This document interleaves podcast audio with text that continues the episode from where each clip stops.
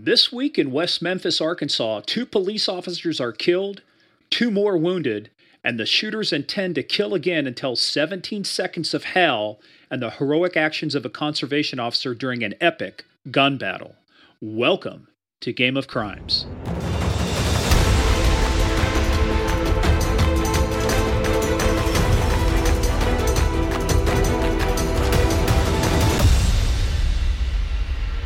Hello, everybody. Welcome back to Game of Crimes. My name is Morgan Wright. I am the ultimate host of this show, and I'm here with. My name is Murph, and he is so full of crap, and he? he sounds like he's from Kansas. All you people from Kansas, I'm sorry you have to put up with him, but God bless you. Well, he's literally my partner in crime, and as you can see, he's reduced his name to one syllable because he can't spell two syllables correctly.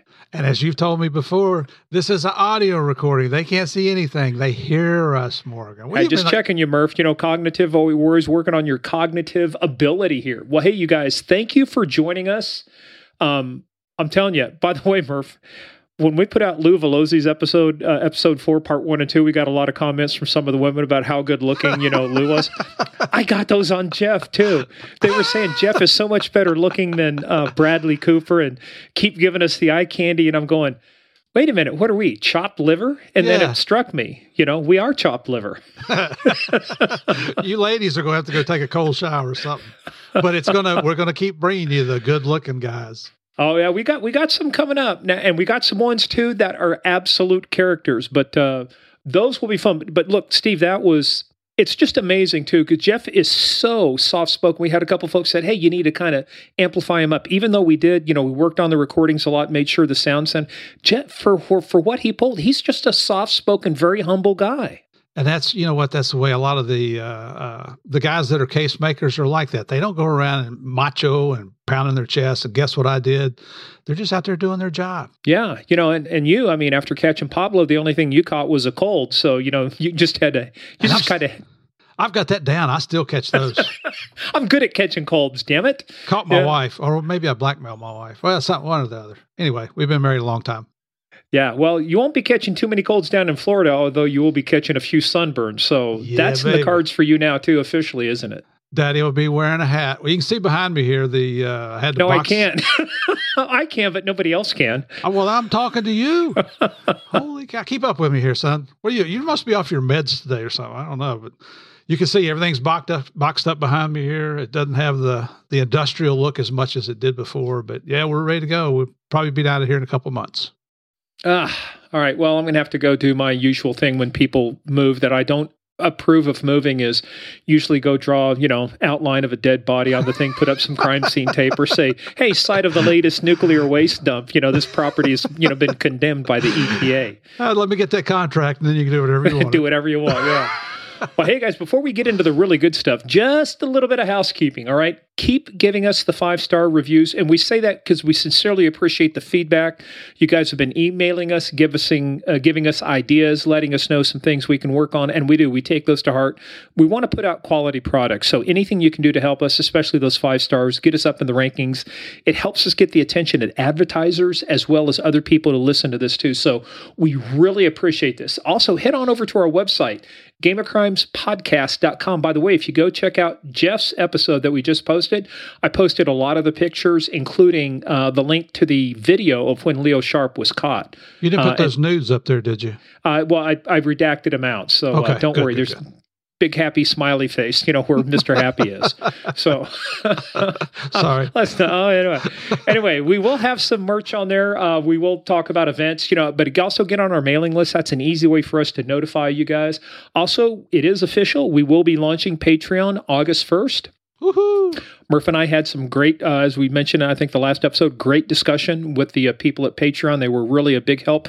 Big help also for Sarah, uh, James, and Jimmy. We had our, you know, uh, kind of biweekly call with them, catching up on stuff. So, Upside Down Digital Network, you guys have been awesome. Thank you. Yes. Uh, you want to go to paypal.com, use our email address, Game of Crimes Podcast at gmail.com, or go to paypal.me slash Game of Crimes, whatever makes it easier for you to support the show and help us bring you even more fantabulous, exciting, just, uh, you know, just immensely terrific content, right? immensely. That was multisyllabic, Steve. I was. Just, that means really great. You had to get a thesaurus out for all that, didn't you? Nah, nah. I, I got a built-in whatever they're called in my head. All right. Besides the plane. P brains. P brains. That's what that's called. Hey, now, quick disclaimer before we get into the good stuff. This is a show about crime. We talk about bad things doing or bad we talk about bad things yes we do talk about bad things Yes, done by bad people and we also talk about bad people doing bad things to good people but we're also talking about some good things that good people do uh, we take the stories seriously but Never ourselves. now before we get into this murph you know what time it is I see. I already had my nap, so it must be time for small, Small town, Town police, Police Blotters. blotters. yay cue the music here we go the sirens I, re- I remember having sirens like that in the day Yeah. So, Steve, I'm turning the tables on you on this one. Uh oh. First story is not a quote like a police blotter, it is about the police. Okay. And this comes from a little village in Scotland, lad. Oh. So, a two year veteran of a small Scottish police force was left red faced after mistaking the planet Jupiter for a drone. Now, how did this happen? Well, according to the Daily Record, the officer was leaving her station late Tuesday when she noticed that a bright light in the sky appeared to be following her. She jumped on the freeway but couldn't lose it and called in the police complaints line saying she feared she was being pursued by a drone. She was told to return to the station, which she did. She was met by a senior officer. She was found standing in the parking lot with the hood up, trying to hide from the drone. That's when she learned the bright light was actually Jupiter, which is quite visible on a clear night. Well, what the heck did she think the moon was then? Good lord. It's staring at me. It's staring at me. I can't take it no more. All I can see is Scotty going, Captain, she's about to blow. Next one. Guess what, Steve? Uh, 2.34 p.m. Okay. This is what this is probably not going to happen to you again. Um, a resident of the 100 block of Beckmill Road reported her car was stolen. Uh huh. Well, sounds, you know, we've taken stolen car reports, right? The That's car was located on her lot, but she had not recognized it with the snow on it. Oh my gosh. Does she live in the South where it never snows, or is she just stupid? Uh, well, look, if you, uh, you know, you're down there in Florida, and if the snow covers your car, pal, it's the the end of the place. world. Yeah. That's one of the reasons I'm going to Florida. No more cold weather. Well, I'm here's done. what else you got to be careful of down in Florida. Monday, 11:51. Suspicious activity. Machinery running at the Butternut Feed Mill. You get, you probably have one of those near where you're at. The Butternut Feed Mill. The owner said there are stray cats living in the mill and may have started the equipment up. What? They were fucking bored and they decided, hey, meow, let's start a machine here. Well, and who's going to butter their nuts? I don't understand that part. Well, Sorry. Don't don't don't go to comedy, Murph. You know, just, just stick with your day job for a bit.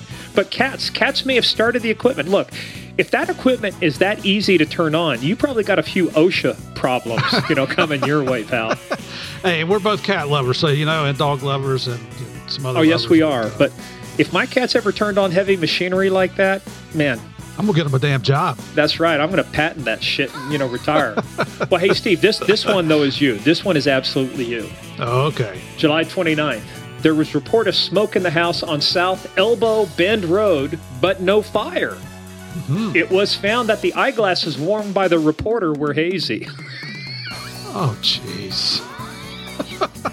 You can't make. You know what, ladies and gentlemen? This is true too. This is the kind of calls that cops get all over the world. All I can think of is my cousin Vinny with the, the, the window up there that you couldn't see through, Yeah. and it's like, oh my, oh, oh, you're right. Yeah, it's, oh, I clean my glasses. Nothing's on fire. All right. All right, Steve, this is the good one now. What year was it? Uh oh, here we go. All right, I'm, about to one- read you a story that occurred on July 26th. I'll read the story and then I'll give you the years. Okay. Not going to read you the whole story. However, though, it does involve potentially somebody famous. All right. Love proved his undoing is the headline of the article. The subheadline is Roy Rogers was going to the aid of a girl when captured. According to this article, a woman was the cause of it all. To one of the fair sex, Roy Rogers, 17 year old, lays the blame for his capture. What he did was him and his buddy, John Lake, 15 years old, handcuffed together, escaped from a guard while being taken to the state reformatory by jumping through an open window of the Missouri Pacific train. You know something about guarding trains. Hell, if you'd been on the job back in the day, which you might have been when I tell you the date of this article, you would have stopped this from happening, right? Absolutely, absolutely. So he believed he believed that he was going to go see Marguerite, who was 15 years old. Marguerite, Roy told the police, was to become his bride. He said that is if his success, if his escape had proved successful. Gonna become his beloved. Beloved. That's right. He called up the parental home, and Marguerite, we're coming out to get you. Sounds like Andy Griffith. Darlene, exactly- I'm coming to get you, Darlene. Okay, Steve, here it is. You have to answer the ultimate question. This occurred on July 26. Was it July 26, 1922, 1932, or 1942? By the way, this came out of the Kansas City Times out of Kansas City, Missouri. Was it July 26, 22, 32, or 42? Oh, let's go with 32. Eh, wrong. Oh, jeez. You're gonna just have to start feeding me the answers before we come on the air. Want to try it one more time? 42.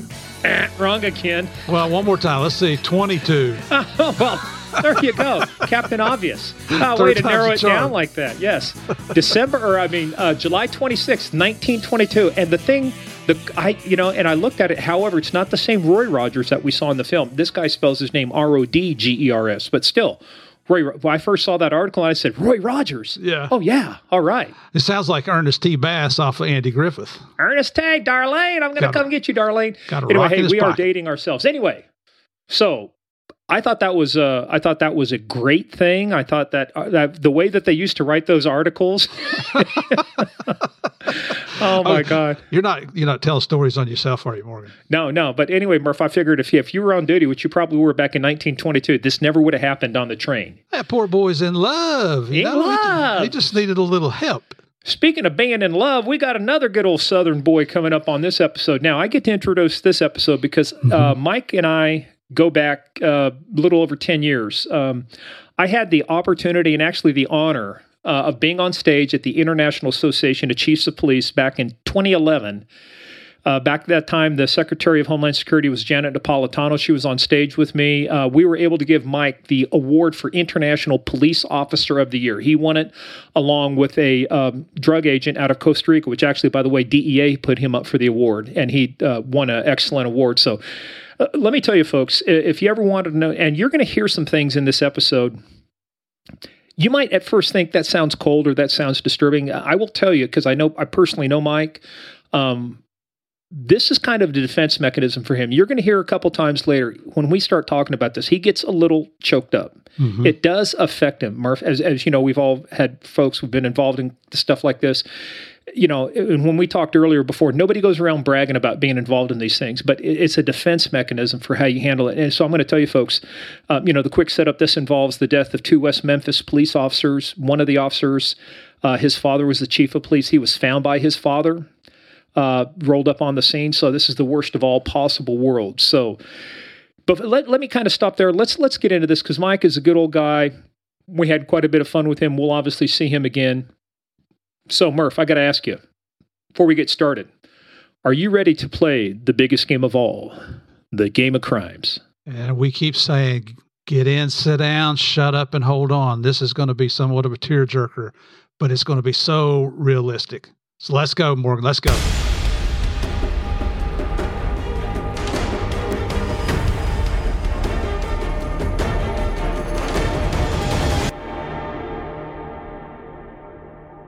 Right, amigos, amigas. No, this is not an episode of Narcos, even though Murphy's on here. I- I have got two living legends on the podcast at the same time. Now, Murphy, I don't know what your part in this is, but I was talking about me and Mike.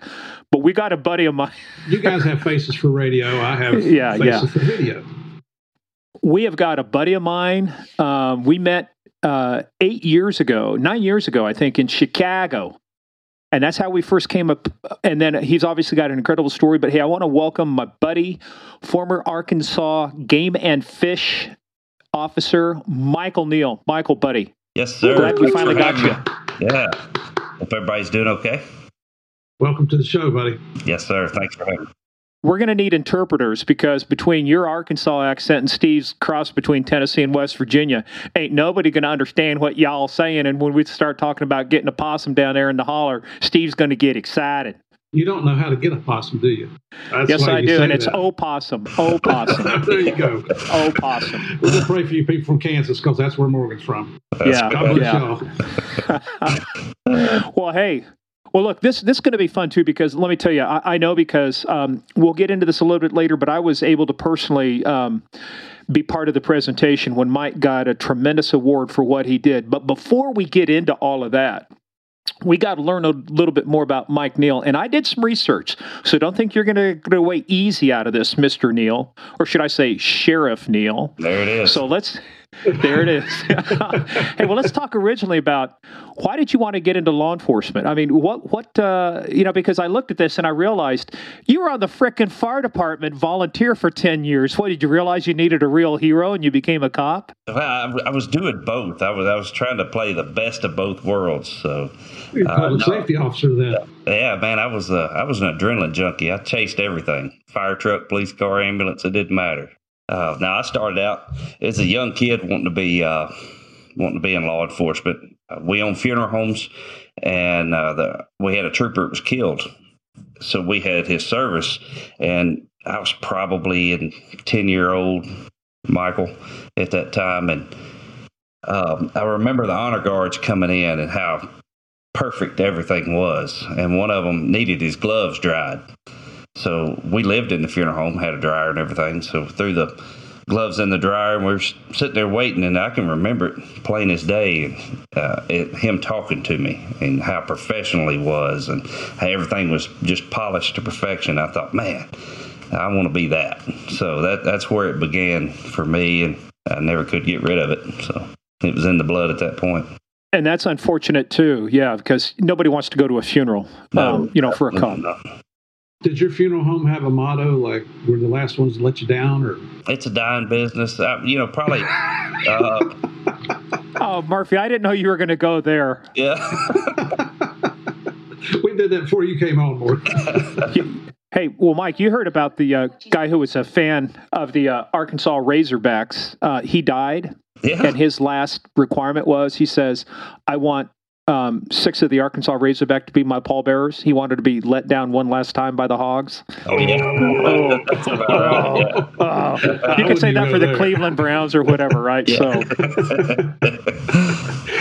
well, I mean, that had to be a hell of a though first of experiences. That, uh, but like you say, you're impressed. And, and, unfortunately, both Murph and I, and I know you have too. We've been to the funerals of officers who have died in the line of duty, and it's always such pomp and circumstance. But to see that at such a young age, um, what when you when you got done with that, how did that impact you? I mean, like you said later, when you know the first funeral you went to when you were uh, on duty for a cop, how did thinking back, how did that impact you when you went to that funeral? Uh, yeah, it, of course, it always brings back memories. Um, uh, I remember that the first one, the entire funeral. Uh, you know, even at ten years old, that's how much impact that service had. So, every other one you go to from that point forward just amplifies, you know, the feelings of what we're here to do. So how long? How what what what finally got you into law enforcement? Was was game and fish your first uh, law enforcement job?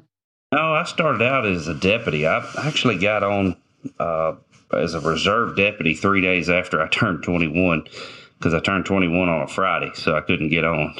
Uh, I had to wait till Monday to become a, a deputy. Uh, so I started. You could drink legally over the weekend. I did, yeah, yeah, just to make sure I wanted to do this. But uh, the uh, I got on at 21, and I spent nine years as a deputy for actually the sheriff's department that I'm now sheriff, uh, the Monroe County Sheriff's Department.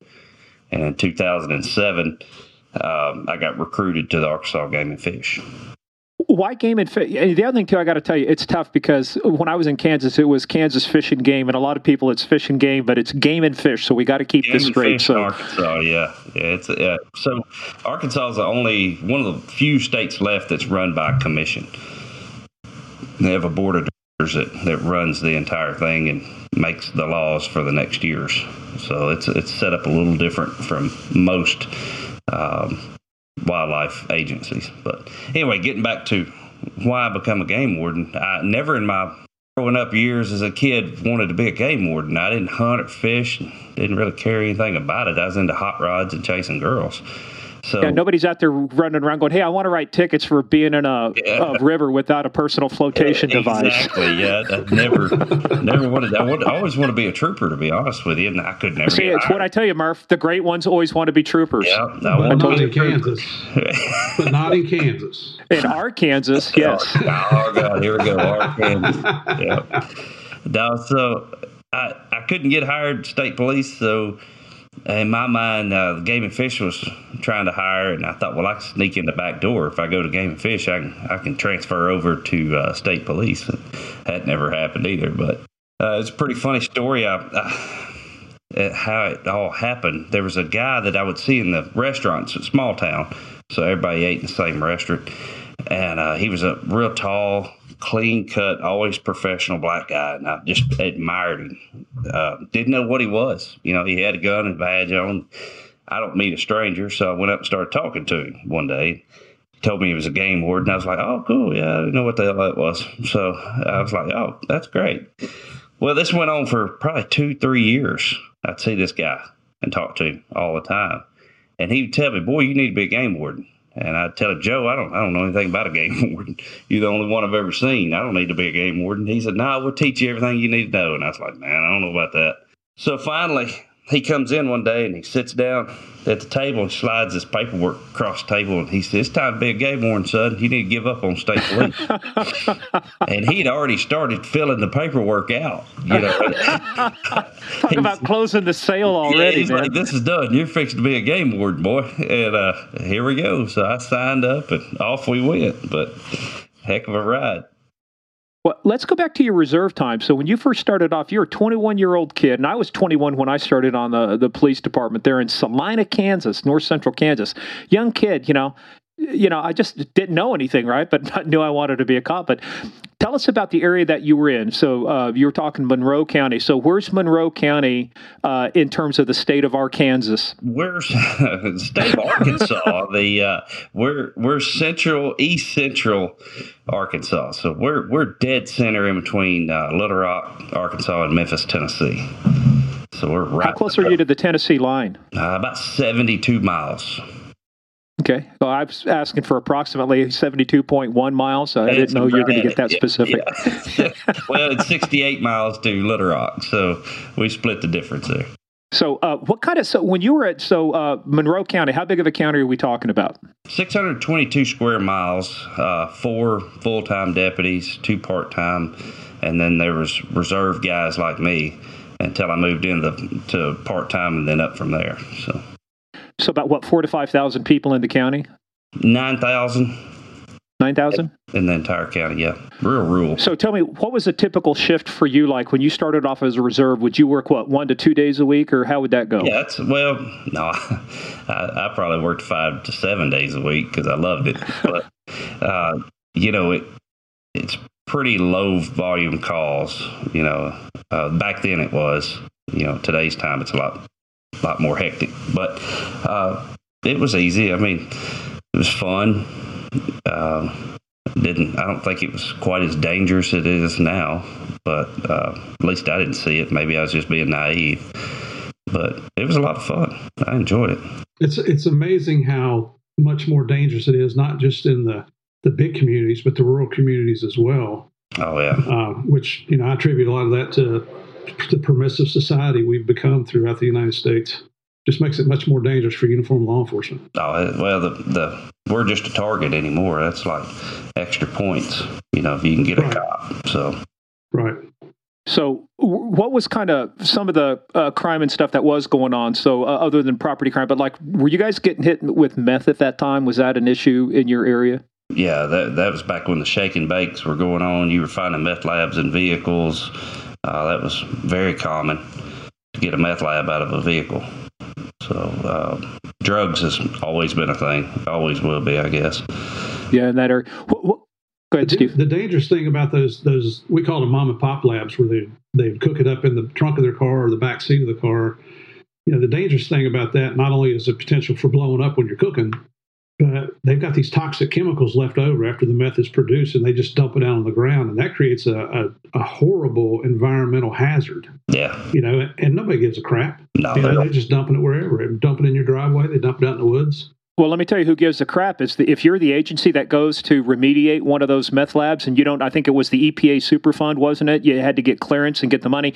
You could be on the hook for hundreds of thousands of dollars for cleaning up that stuff if you didn't follow the rules. That's right. And DEA used to be, uh, you know, DEA tried to support state and locals as much as they could with the with the uh, meth program, and it got so expensive having to clean up lab sites Yep. that that's when they had to to get EPA and other agencies involved. But you know, you got these guys in these moon suits, completely encased, going in there, and and the, you know, heaven forbid you have a little crack in your suit, or the, maybe the tape's not tight around your wrist. And those fumes get in there, you're dead. I mean, that's how caustic this stuff is, Yeah. how dangerous it is. And you want to ingest that in your body? No. Well, yeah, speaking of being in a moon suit, that's what you got to be in anytime Murphy's been in the bathroom. You got to suit up when you go in there. So, That's right, baby. You know, the way I look at that, Morgan, is you can be a leader, you can be a follower, and I choose to be a leader in that area. yeah, that's why I don't follow you. Yeah. yeah. So we're having a little fun. Hey, so so uh, Mike, tell us about some of the uh, uh, calls that you went on that you remember fondly from those days. What was uh what was one that when you're sitting down having a beer and you're talking with your friends, what, what's one of the stories you tell from your reserve days before we get into the uh, game and fish? Oh man, I don't. You know, I, I hadn't thought about those days in so long. I, there's so many. Uh, you're talking 20 years ago. Yeah, that was. We always had. Well, I tell, you, when we had a pursuit coming through, uh, it was a it was a shootout rolling pursuit running down the interstate, and they were shooting trooper cars up and everything else. And uh, one of the guys, he was like the head of the reserve, which he he works. He still works there. He's he's with me now, but. I'll never forget. We were running. I was probably fifth car in line, and he was up in front of him, in front of me, and he screamed on the radio. He said, "Scoot over so I can bust him in the ass with a shotgun." You know, they went across the whole whole pursuit radio recording. Bust him in the ass with a shotgun. so, yeah, It's like watching those videos out of LA. Everybody wants to get in on the chase. It's like, where are you from? I'm from Nevada. What are you doing Yes. over here? I heard you guys had a chase. Come on. Uh, well, you know, we had that the other day. We had a shooting that was about two counties over, and I was coming through, and I pulled up, and I was standing there, you know, and they were still, you know, had an officer shot actually, and they were uh, roping it all off, and they turned around and looked at me, and they were like, "Oh my God, why are you here?" You know, hey, you, you know, shots fired. I want to be a part of it. you know? That's You're a right. bullet magnet. We're going to get into that here in a little bit. Yeah. Yeah, but that's that, and you know, just to not to to go off on a tangent here, but that's professionalism in law enforcement. It Right. doesn't matter where your jurisdiction is; you'll do anything to help another officer. Uh, the call went out, and I was close, and man, I wheeled up in there. So Yep. Yeah, there's a couple of times I remember as a trooper having a car stopped, and all of a sudden you'd see this car pull over and get behind you, and I'm like, and it's evening too, you know. So your first thought is, who the hell is this, and what are you doing back there? And then every now and then I'd see a guy, he'd like pull out his badge, he'd shine a flashlight, say I'm a friendly, and it's like, yeah, okay. Until we had somebody start impersonating cops, and I'm finally like, if you, please, if you're going to do that, just you know, pull up ahead or something, but do Yeah. not pull behind me. I don't want to have to fight a battle on two fronts here. isn't that Right. You don't want to be stuck in the middle. Well, hey, well, so Mike, um, you, you did the reserve stuff. So the, the what kind of training did they give you to be a reserve? I mean, sometimes it's just you know they bless you like the oh bless you, you know, you know you're ready to go. Here's a gun. Here's a badge. Don't screw up. Yeah, that was pretty close to that. You know, we uh, Yeah. we had to go through a 120 hour auxiliary school, uh, which was a lot then. I think that was only like 90 hour was the quota, but we went through 120 hour. Um, so I had a pretty good handle on you know what was going on. I thought. Uh, and the rest of it was baptized by fire. Throw you out there, swim, sink or swim. You know, Oh yeah. The tough survive. You know. They put you out the training officer, or No, no. Oh my God. I'm glad I wasn't down in that county No, during that You time. start to understand what I do, why I do what I do. Yeah, there was no training officer. It was just get out there and figure it out, son. All right. So we're going back 20 years. So what's the stupidest thing you ever did in uniform? Stupidest. Well, let's see. There's probably a lot of There that. are many. I know there are many. Just pick one. I don't think we've got all day. Uh, uh, probably ramming my truck into a van shooting at me was the dumbest thing I've ever done. So, Well, we're going to save that one good one for later. Yeah. But prior to that, as a deputy, anything funny, anything you do, you look back on, you go, "What the hell was I thinking?" uh, well, yeah, there was a. we were going around a house We were, we were fixing to hit a house, and I was going to cover the back, so I was scooting around the back, and I stepped off in a hole and went about waist deep, and everybody stepped on me going by. They didn't see me. I fell in like a sewer hole or something. they were all like trampling, but I was like, "Get me out of here!" And they're like, "What are you doing down there?" It's like I'm stepping in shit. I think. But, yeah. I didn't want any of you to step in the hole, so I'm Yeah, like, I I'm was rock. hole for you guys. What I was doing. I just saw that on America's Funniest Videos, and I think it was one of the old ones I've been watching on Disney. But you see a dash cam of a police officer walking up on the passenger side. He steps into a sinkhole. He goes all the way up to his crotch. He pulls his leg out, and now it's it's I don't know what's in there, but it's dark on that side. And he just kind of like, oh, it's all good, it's all good. I got this covered. He's up there, and I'm like, well, you know. So I got to tell you, again, we don't want to we don't want to go off on too much of a tangent, but that's part of the fun. But I remember when I was a trooper one time, you know, when you're look, the real is the reality is is when you're a long ways away from everything and you got to go, you just got to go. So we had these places where we knew we could pull off. You know, and, and nature would call, and we would, uh, you know, go out there and take care of nature. And I remember one time seeing this car just it was through a stopwatch lane and it had to be going probably close to 100 miles an hour. And so I'm like, I'm running back to my car. I'm getting down there. I'm going after them. Finally got these people stopped. I had them paced like at about 85 miles an hour. And I walk, and I'm thinking, this is going to be a good ticket, man. 85 miles an hour and a 55. You know what the fine on that is going to be? And I walk up there and it's this young lady and she starts, all, all of a sudden, she starts to cry. Then all of a sudden she starts laughing. I said, I failed to see what the humor is. And she looked at me and then she pointed down. I'd gotten back in my car so fast I forgot to zip up. So um, my first thing is, look, my name's Trooper Smith. Feel free to go. Just go. I, I'm not tag writing a ticket at that point, man. Okay, now was she laughing because you were unzipped, or she laughing because yeah, don't she even saw? go there, Murphy. Don't go there, Murphy. Never saw it. Yeah. I'll tell you, I did have one like that. I, I I had these two kids I was trying to catch as a game warden, and I got a call, and I, I ran out the door. And, Wait a minute. Isn't it illegal for you to be trapping people? I thought you couldn't Oh, no, trap people, Mike. Yeah, game and fish. We hunted people. Is what we hunted. We hunted the hunters. So I finally I catch these two kids, and man, I was giving them the what for. I mean, chewing their tail. And uh, after I got done, this one little kid, he said, uh, "Mr. Neal," he said, "Oh God, I no disrespect in the world here." He said, "But." Is that a My Little Pony sticker on your uniform? My daughter had stuck a My Little Pony sticker right in the middle of my chest, and I didn't know it.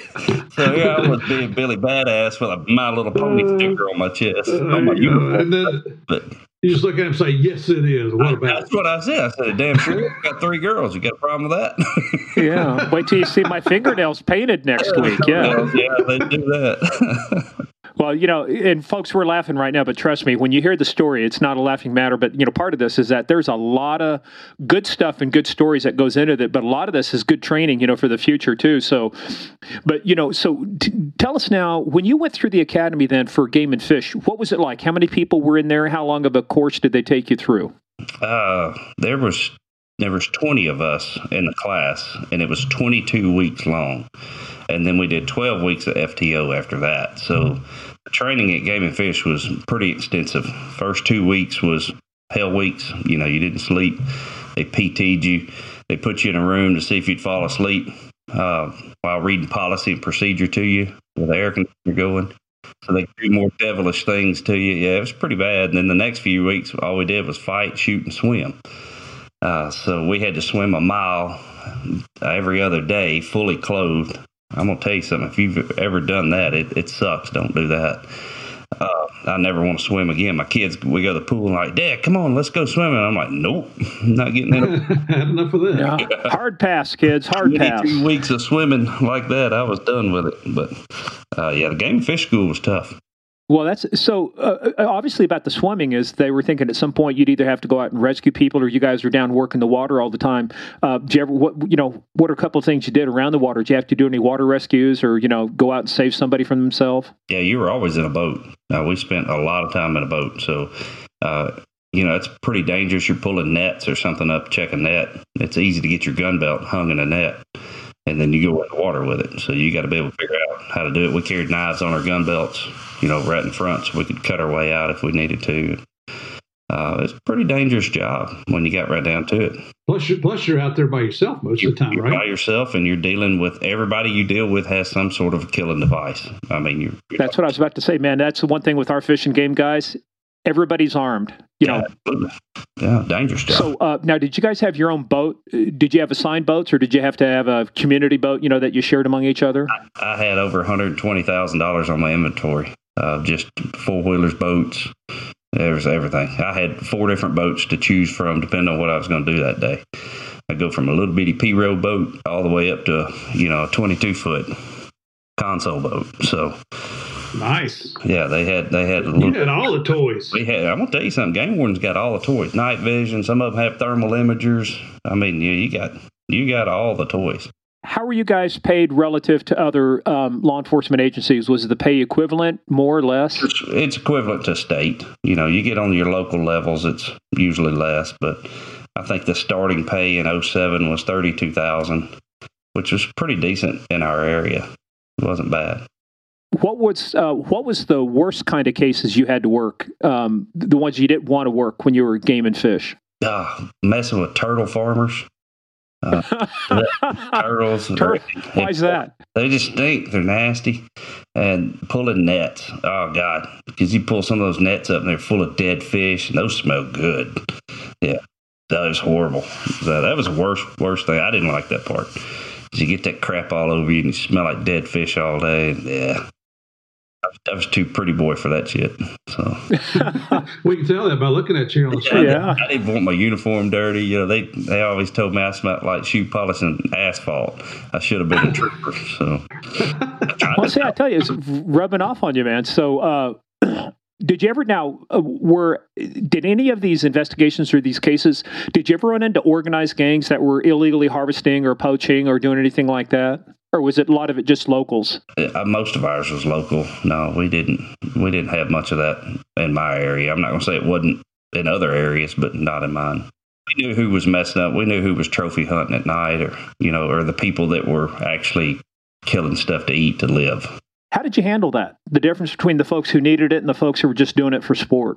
Uh, well, I don't work for the game and fish anymore, so I'll tell you the truth. I, the people I knew who needed it, and I would bring them stuff, you know, roadkill or uh, stuff we confiscated. Uh, I turned turn a blind eye to them. I mean, they're they're they're living off the land to to live and support their family, so I didn't care.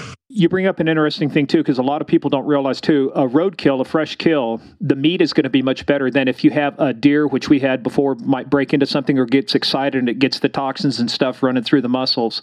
That that meat is just it's just not you know not edible at all. So that's why a lot of times there were people running out. We'd have a fresh kill and we'd have somebody come out and say, hey, you know, we'll they'll come out and get it and they'll actually cut it up and donate it to a food pantry, you know, to local harvest or something like that. Yep, sure did. You also worked a pretty big area. Tell us about the area of work, because I mean, um, similar like a state trooper, like with me, I used to cover six counties. Uh, Steve used to cover. Well, he basically made it out of his backyard most of the time.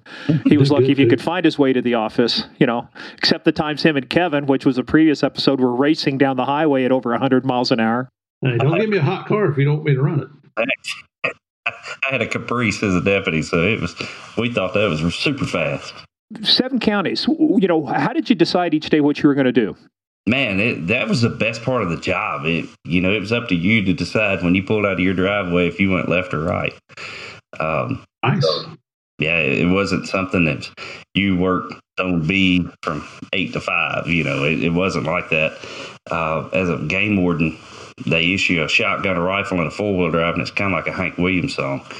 Uh, we worked like that. We we got up and we worked when we wanted, and you know, as long as we produced good, solid cases, they were they were happy.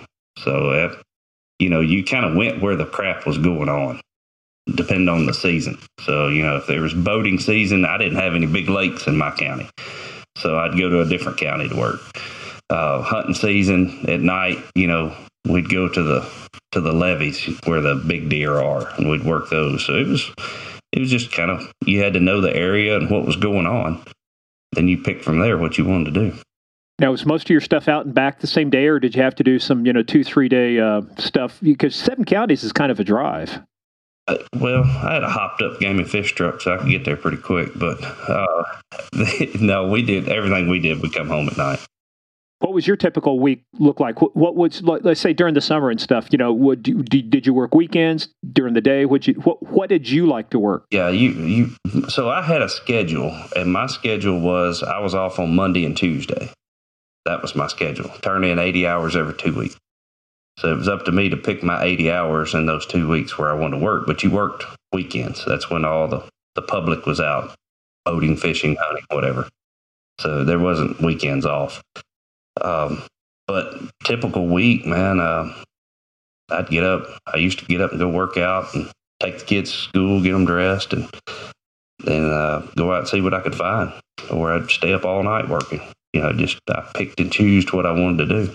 It's a lot of freedom. There was a lot of freedom. I don't think it's quite that way anymore. I think they're tightened up on it, but now that I got to tell you, you're right. That was the best feeling. You dressed up in your uniform, go out to your car, and you just kind of stick your finger in the wind. You go, which way am I going to go today? And it's just like, yeah, I loved it. Let's talk a little bit more because um, you got on Fishing Game. You said what in 2007 or 2008? Yes, 2007. Seven, yeah, and then it takes you about uh, 22 weeks in the academy, another 12 weeks after that. So, Steve, for you, that's 34 weeks. Thank you. You know, I so that. Yeah, yeah, yeah. So you know, we're we're talking, you know, seven to eight months. I mean, you know, before you're really actually out on your own. Right. Um, and so now we're into 2008. So you've only got a couple years on the road before we're now we're going to start kind of getting into the incident now before this starts happening. But even though you only had a couple years with Fish and Game, you had the reserve time and you even had the firefighter, right. uh, you know, training before that, right? So you had a good probably what 10 to 12 years of experience under your belt before 2010, right? Oh, absolutely. Yeah, 12 years let's kind of get into this too, because um, before we actually get into talking about the incident, uh, May 10th, 2010, let's kind of set the context because you and I were talking earlier and we were talking about, you know, what was some of the stuff that was going on out there. Now, did you ever get bulletins from the FBI on extremist groups? And the reason I say that is there used to be a group called the Covenant Ar- Arm of the Lord, CSA, that actually started out of Arkansas.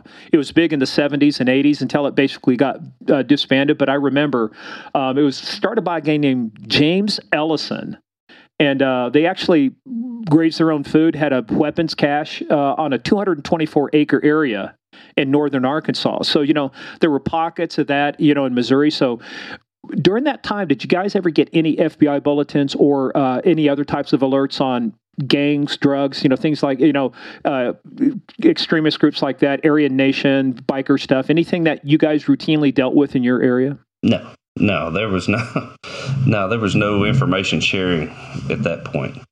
Uh, I think 9/11 started some information sharing, but filtering all the way down to you know the reserve or part-time deputies, even some of the full-time, we didn't get it. You know, so a lot of times the information wasn't dispersed. In 2010, when all this happened, I didn't even know what a sovereign citizen was. I had no idea. Which interstates ran through uh, your area too? You said you worked. Uh, there's some chases on interstate. Oh yeah, we have I forty that runs through our county.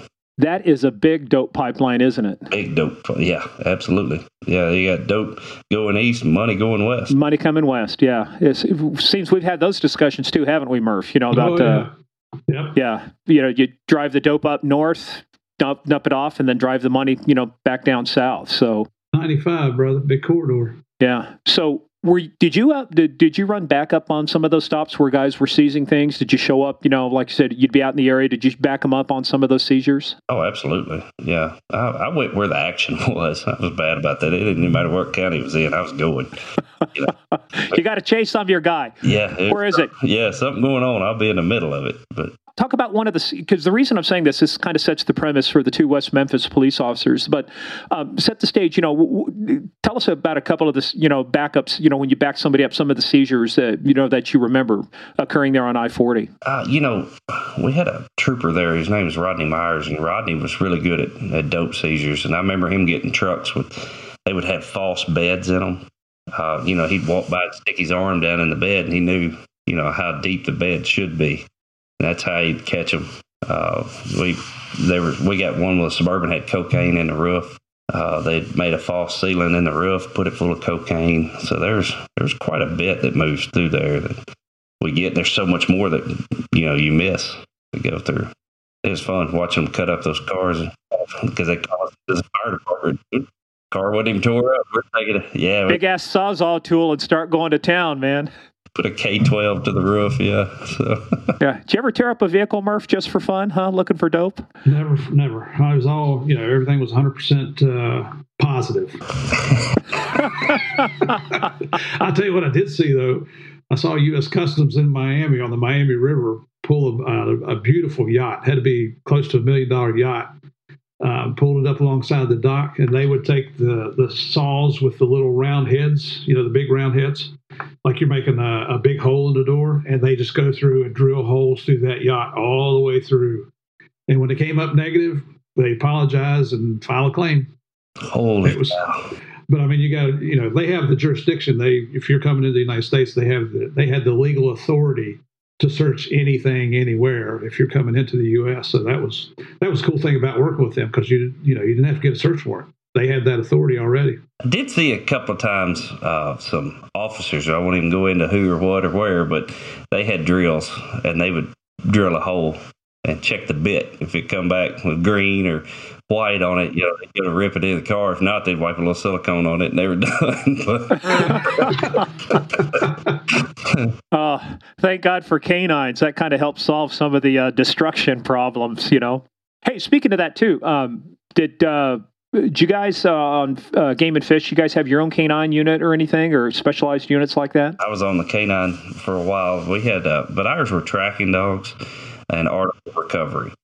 So we could find guns or whatever somebody threw, um, anything. Our dogs were good at finding articles or people. Uh, they weren't. What, what, were they tracking? The scent of the person on the article, or did did some of the articles have its own, like a firearm or stuff? Were they keying in on uh, powder or something like that? I mean, you're going down a rabbit hole there with canine, but you know their their sense of smell is over hundred thousand times stronger than ours. So when they smell the dirt, they smell the grass, they smell the rocks, they smell the pollen. They can separate the smell of everything in the dirt. Uh, so the I used to do demonstrations for schools, and I'd take a set of keys and throw them out in the woods, and everybody's like, "Oh my God, you know, you're never going to find those keys." Well, a key is the best thing a dog can smell they can smell those keys because they smell the scent of the person on the keys. They smell the, the fabric softener in your in your pants on the keys, the metal of the keys. You know, so that that was easy. Uh, so the dog, they man, they can smell anything. It's crazy. So you said you you had a canine for a while. How long did you have one? I was on there for about a year. And where do the where do those dogs go for training at? Because um, there's a huge area out here in Front Royal, Virginia. You know, by where Steve and I are at. A lot. I think ATF does some stuff down there. Steve, I don't know if DEA does, but where did your dogs come out of uh, that you used for game and fish? Uh, so they come out of the pound uh, back then. we'd go to the pound. Oh. Yeah, like here, I was thinking this big. We got this big fancy school, and it's like, no, Junior here was about to get put down. We're gonna te- we're gonna keep him. Yeah, we'd walk through there and we'd bounce a tennis ball, and if the dog's head bounced with the ball, we'd pull it out and see if it'd work. And that's really? that's how we got the majority of our dogs. I think now they buy their dogs, but uh, you know, you're talking 2008, 2009 uh, Y'all were rescuing dogs before it came, became popular. We were rescuing dogs, and we'd take them, we train them ourselves. If they made the cut, then they went with us. If not, we sent them back to the pound and look for another one. What was the best breed for I that? used lab. That's the main okay. thing. Yeah, lab. Well, I did. just as long as it wasn't a meth lab, right? Thank you very much. But don't phone. yeah, don't give up your day job. All right.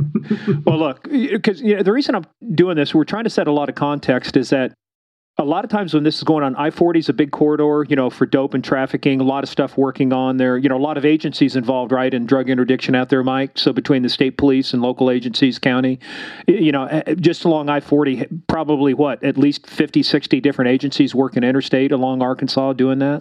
Uh, yeah, I don't know how many there is, but there's quite a few. There's a lot. Uh, what is there, 270 or 283 miles of I 40 stretches across from one end to the other. So, wow, fifty-five. You got four thirty. You got you got a whole bunch of interstates there. Got a lot of stuff. So there's always there's always activity going on now. Let, us talk. Let's talk. We're moving up towards now uh, May 10th, 2010. But let's talk about where West Memphis is in relation to where um, you were at in Monroe County, and let everybody know where West Memphis is in relation to the state. Uh, so West Memphis is the far east. Um, there's a reason it's called West Memphis because it's on the west side of the Mississippi River. and the Mississippi separates West Memphis from the third world country of Memphis. You ever get a chance to go there, don't. But hey, Mike, that's where I was born. Oh, well, that, that explains a lot. Fine. Quite, quite frankly, Mike's description is fairly accurate there, Murph. Uh, Just to let you know. hey, I lived there for about six years, so I, I know. But Shelby County is a rough place. Shelby County is a rough place. But Yep. yeah, so it's it's far east in the state, as far as you can go. Now, did you work over in that area a lot with your regular duties as game and fish? Yes, we worked. So we had seven counties, and we were split into post. So I was in the East Post, which covered uh, Crittenden County, that's West Memphis, Cross, Phillips, and Lee. So I was in those far river counties on the east side of the post. So let's talk about that day because May 10th, 2010 is when, and the, I'm kind of holding off on details because I don't want to get far ahead of myself. But for you folks who've listened to our intro and we talk about it, I mean, this is the shootout, as Mike was saying, with the two sovereign citizens. So, but what, how did your day start off for you that day? T- typical day, just putting on your uniform, hopping into the truck? Uh, so the way that week fell, I had court on Monday, so it threw my days off to Tuesday and Wednesday. So Thursday, May twentieth, was my day on. That was Monday for me. Um, that day, I had I had been working um, security, pipeline security coming through. We were making twenty five dollars an hour to sit there and watch bulldozers all night. Uh, so I'd been working security that night before. So when I got up the next morning, I got home at like six thirty. Was the kids were getting up and going to school, and you know you can't sleep through that. So I got up about eight thirty and went. You know, So you basically had zero sleep that night then. I was tired. Yeah, I was wore out before before we even got into the, the full day of May twentieth. Uh, Yeah, and before you go farther too, but but that's a fact of life. I did the same thing. I don't know if you did, Murph, when you were uh, uh, you know working the police department. Or a lot of cops had second jobs because the, the money just wasn't there, right? So you pulled these extra shifts, extra duty. You know, did something part time, You had to. You had to to make ends meet. sure do. And so so here we are. We're working, um, you know, these extra jobs and stuff. And so you get home. I mean, you basically got no sleep. You've been up most of the day before, watching the watching the bulldozers. That had to be exciting, right? It was fun. Yeah. I was watching training videos and just didn't realize it. I was, I was up that night watching training videos. I watched Bad Boys One, Bad Boys Two, Two, SWAT. cops, yeah. Yep, yeah, yeah. Back, good to go. back when that counted as training, yeah. So, but, but he- so, but the other thing too. So you're getting up that day. What's your standard? What's your standard uniform like for working uh, game and fish? You know, wh- what do you? Uh, you know, uh, utility? Is it uh, you know more like what you might see with state police? How are you guys usually dressed? Uh, we were all utility uh, the whole time. The only time you were in a Class A uniform was court, or if you were in trouble going to the main headquarters, or or if you're you know um, business attire is what that was. So the rest of the time we were wearing Propper uh, BDU bottoms, and the summertime they allowed us to wear a pullover knit pullover shirt. And that's what I was wearing that day was a gray pullover that was considered our boating uniform. It was a little cooler. Uh, you could be in a boat with that, but with a pair of shorts, which I don't wear shorts. My legs blind everybody. But um, so yeah, I was uh, that day. I was I was in a gray Propper shirt. I still have it actually, um, and the pants, green pants, green jeans. and get into the equipment too because uh, you know the other thing too that uh, I actually weighed myself one time, you know, just in my skivvies. Then I put on my uniform, and by the time I put the vest on and everything else, it, it sometimes it can add an extra twenty-five to thirty pounds. So on top of you, and you know, you've got your uniform, you've got the vest, right? You had a vest on that day.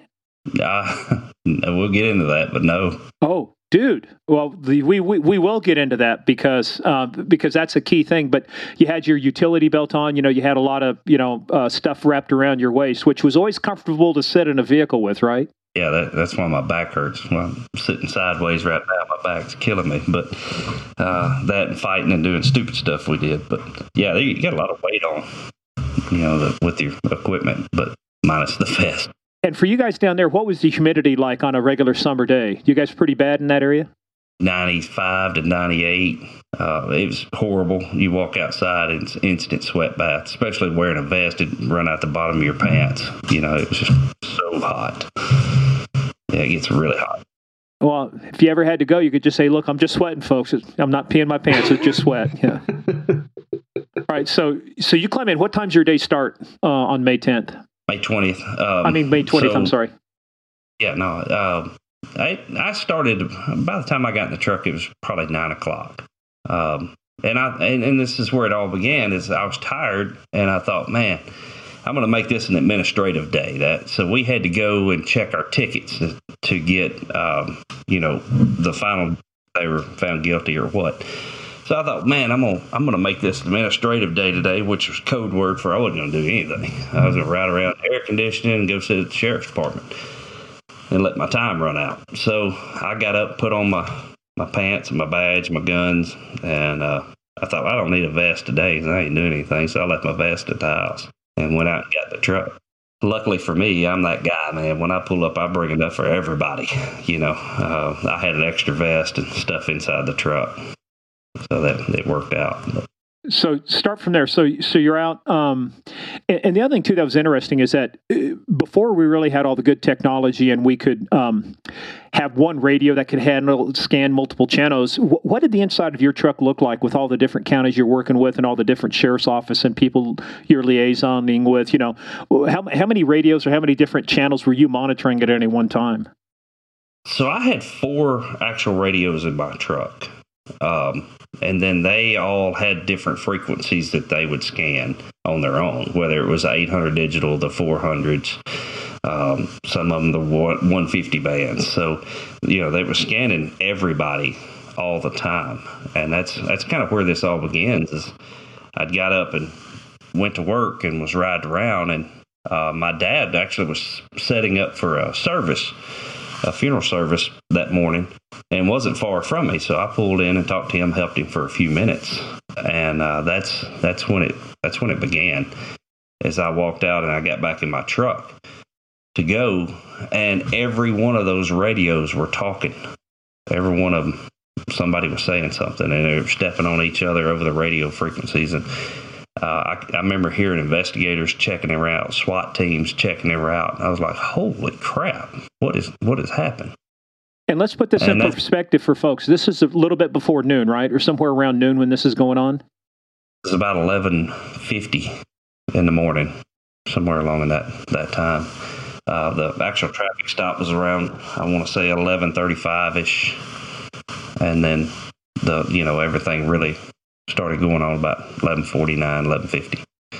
So that's that's when the radios were blowing up when I got in the truck, and I got a good buddy. He's, he's now the lieutenant over patrol in the, in our area, uh, but he was CID SWAT for and which agency? Him, Arkansas State Police, and uh, I called him, and his siren was running in the background. I said, "What are you doing? You late for coffee?" You know, messing with him.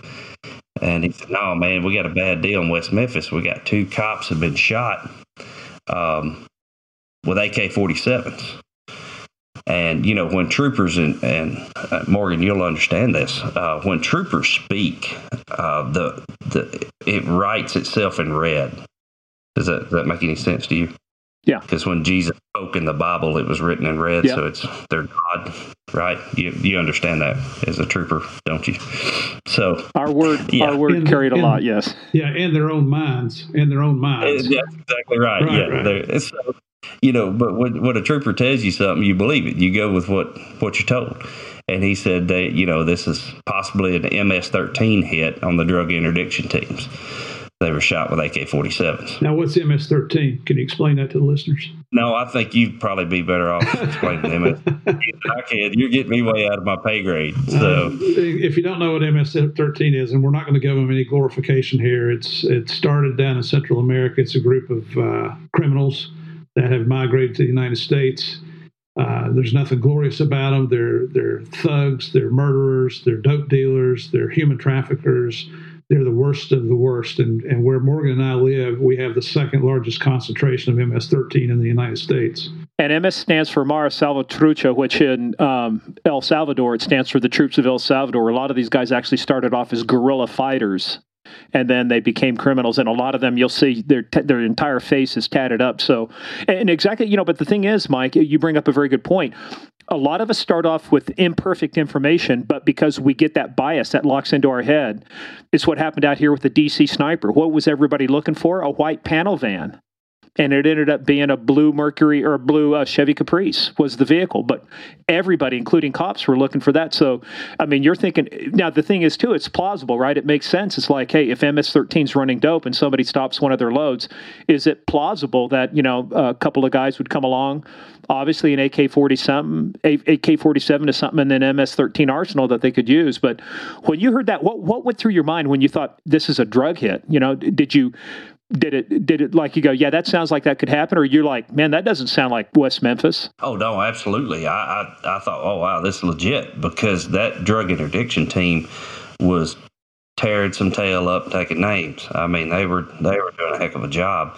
So it didn't surprise me because everybody knew i mean they were just they were hammering them uh, so I thought, well, that's probably legit. They they want to take them off the map because it's hurting business, you know. So that, and we all thought that. So going into it, we already had misinformation and misinformation and communication to get you killed. I mean, because what we what we were initially looking for and what we actually found was two different things. What was the initial vehicle description, if any, that you guys were given? You, you're thinking, hey, it's MS-13, couple gangbangers. Any vehicle description to start off with? So why, why don't I just start with a traffic stop and I can lead into that? All right. Well, so what happens is Bill stops a Dodge minivan. I think it was a Plymouth, Chrysler, or something like that. They all look the same. Bill? Um, Bill? All right, so Bill Evans is a West Memphis drug interdiction officer. He's a SWAT operator, uh, FTO, field training officer. Uh, I mean, the guy knew what he was doing. He's legit. So he makes the initial traffic stop, um, starts it. It goes for about two miles, these full lights and sirens. They weren't stopping, but they weren't running. Are these single man cars or are they working in the same car? No, they're single man cars, but there's like four or five of them patrolling that area. Okay. So they're not far from one another. So he calls it in, he radios in, runs a plate on the tag, and it comes back to the House of God in Prayer out of Ohio. So that kind of that's where I start this is that you know you start thinking about how you would handle the situation as I talk about it. So what does that put in your head when it they said house of God and prayer? You're thinking it's going to be a clergy, it's going to be a church group, church van, something like that, some big thing, something like that. So uh, already you got to think about your officer safety mentality. You're running a church van, so all of a sudden the truck takes a the 275 mile marker exit uh, he gets out and he walks up, and that's where he starts. That's when the red flag should have been popping off. This is where we didn't know what we were getting into at this point. None of the officers did. So when you stop a sovereign citizen, they're going to start saying crazy things. You know, they're free men traveling upon the land. You have no rights above them. They don't have to have a driver's license.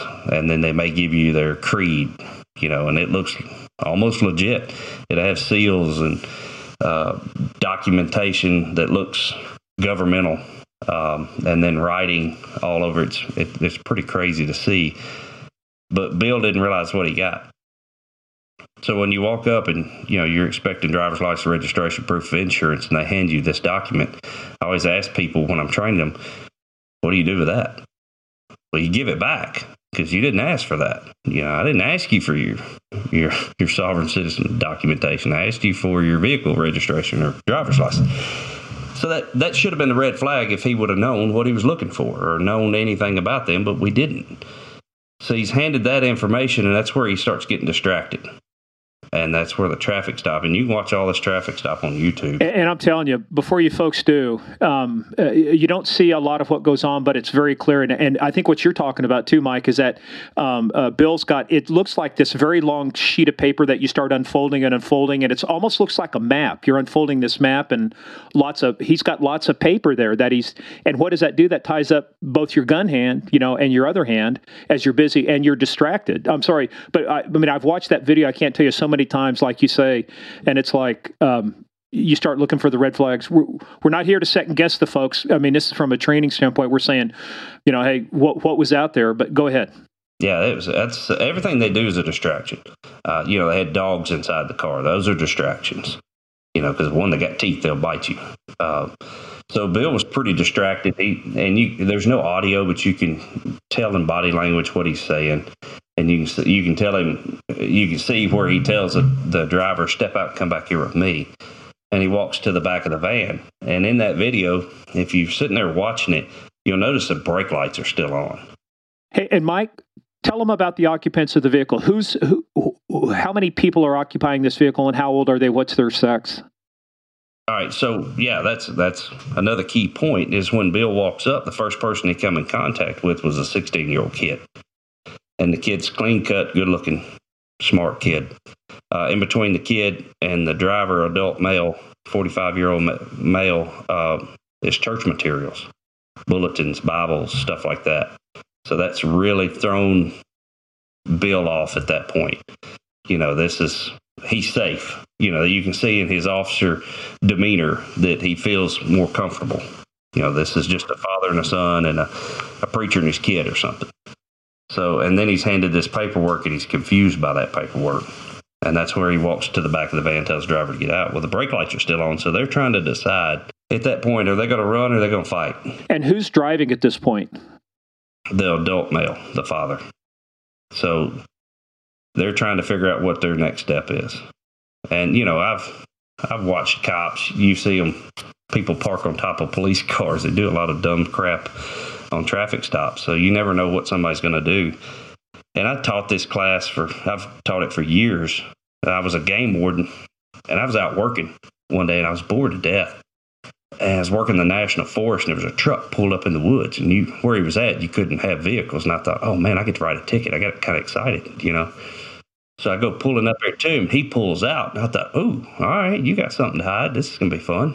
So I pull in behind him. I turn all my blue lights on, you know.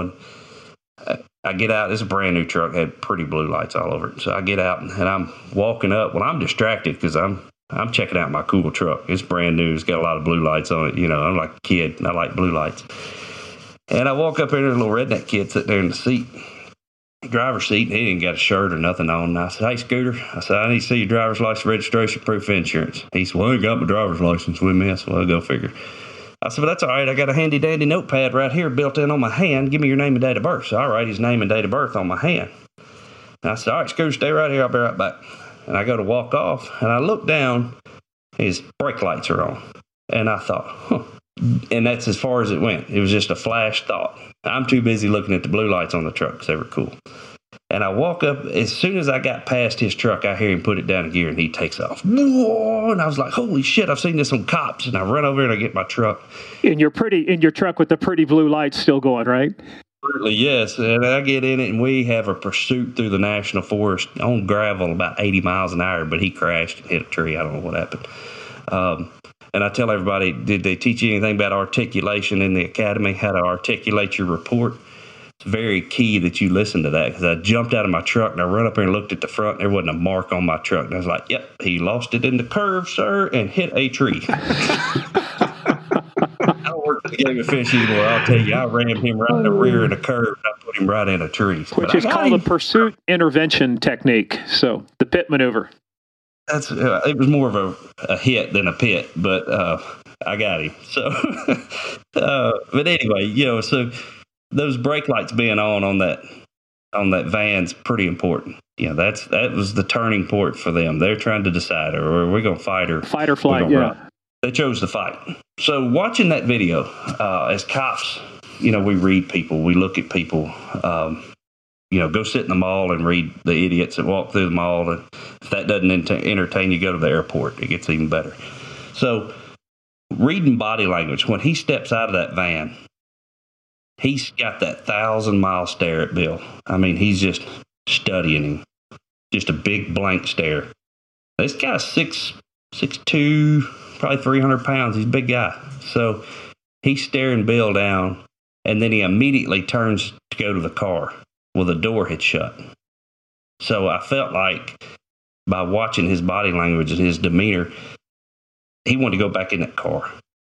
So when somebody immediately tries to go back to the car, what are they doing? There, there's a couple things going on here. They're reaching for something they shouldn't be. Yeah. Or they want to protect something in there. Yeah. There's something going on when they want to go in there. And I always tell people in training, you know, I I was a game warden. I was out there by myself. I stopped a lot of vehicles, and you know, especially trucks. And on the back of the trucks, you know where you hook your boat on that little silver ball, and then you your chains underneath there. You know what I'm talking about? Did you know you can handcuff people to those things? Because I've seen me do it. It works pretty good. But just, just make sure you don't drive off with them still chained to the bumper, Mike. Just a, a piece of professional advice. Yeah, they're bumpers, so they can't drive off back there. So, uh, it's all about our uh, uh, officer safety and articulation, right? So, uh, yeah. But getting back to it, yeah, he at that point he decides once that door's shut, I, will go ahead and go along with this for a minute. And they walk back to the back of the van. And at this time, hey, and Mike, sorry to interrupt, but at this time, it's just it's just not uh, Bill there too, right? You've also got um, his partner has shown up, which is uh, Robert. He's not there yeah, yet. He, he's not there yet. Yeah, this is in the beginning. So this is just solo. So it's just Bill right now by himself. He's solo. So they he the suspect will has maintained control of the traffic stop through this whole thing without Bill even realizing it.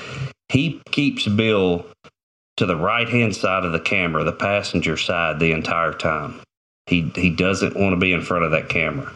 If you go back and watch that video, you'll notice he keeps walking to the passenger side. He wants to get away from the camera because he knows that camera's running in there.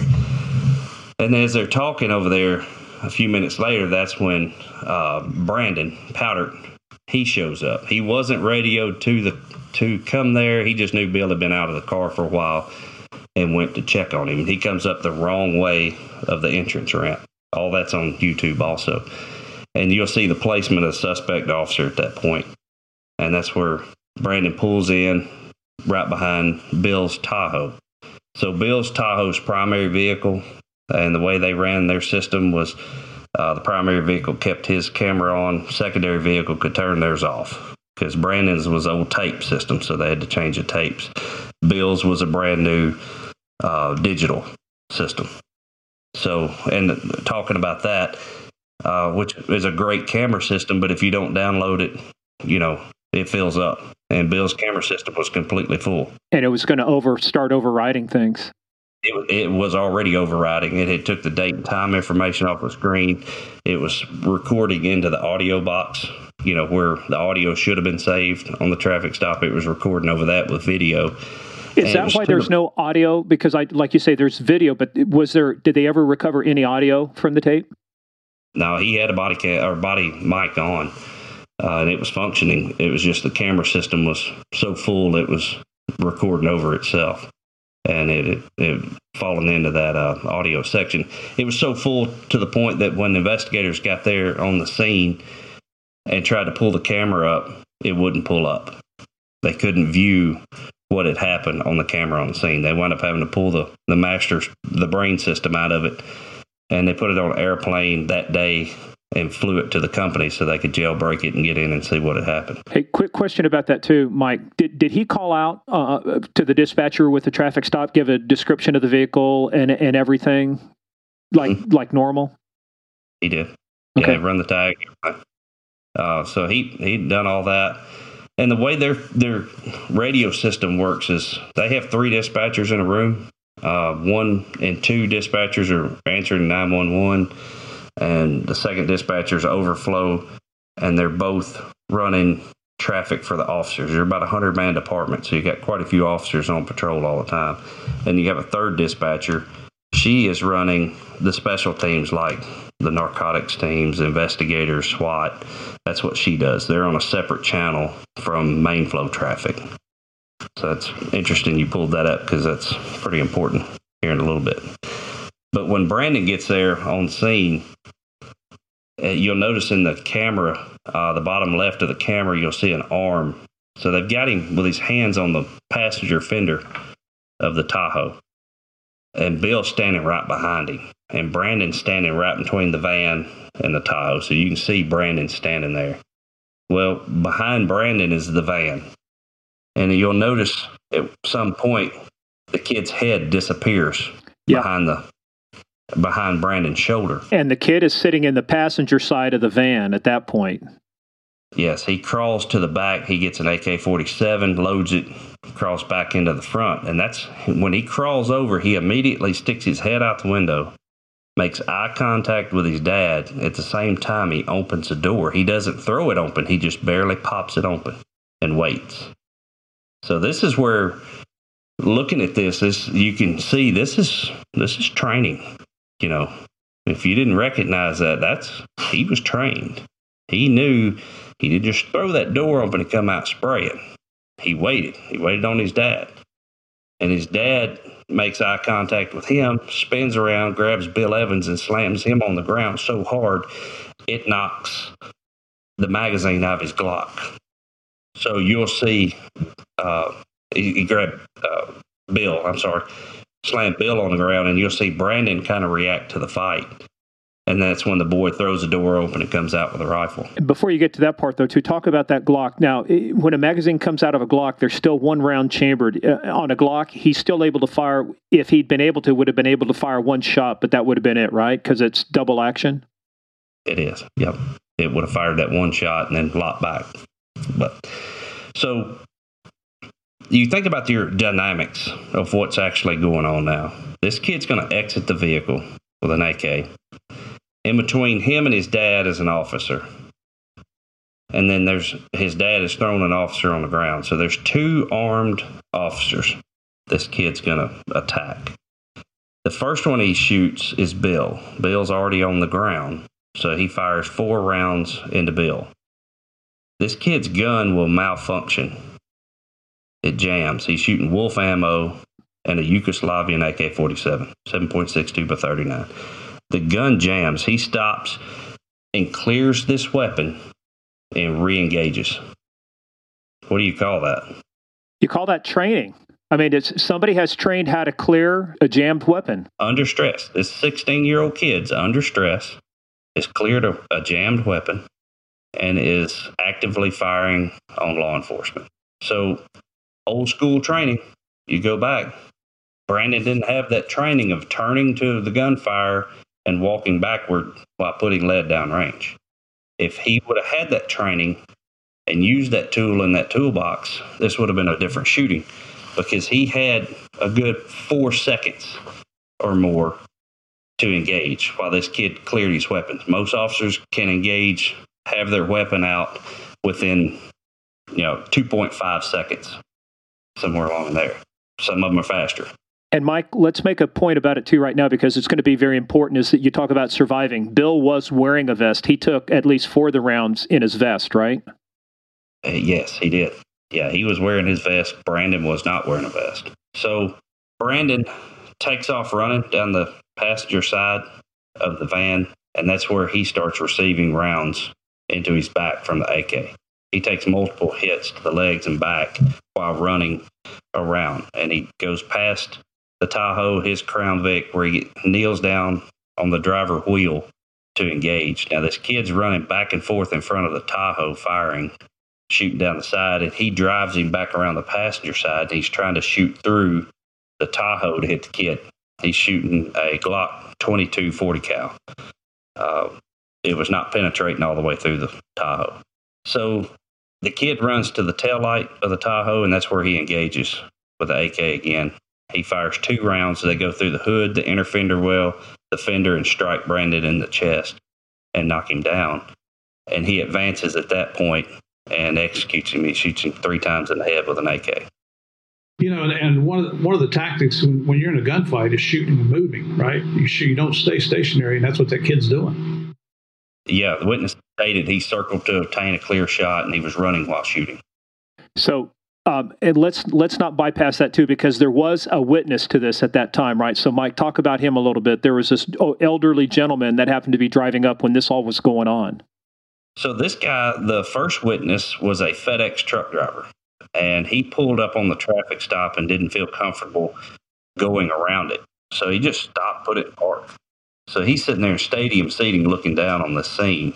And when this was, when it was all over with, he took investigators back out and he said, you know, the kid ran this way, officers ran this way, and had a full, I mean, full report of everything that happened and how it happened because we didn't have any video of it. Uh, he he says in the nine one one call that at one point in there he says he's standing here looking at me. So after the kid executes the officer, he turns around and makes eye contact with the driver, and the you know the FedEx truck driver said, "Man, I, I just knew he was going to shoot me."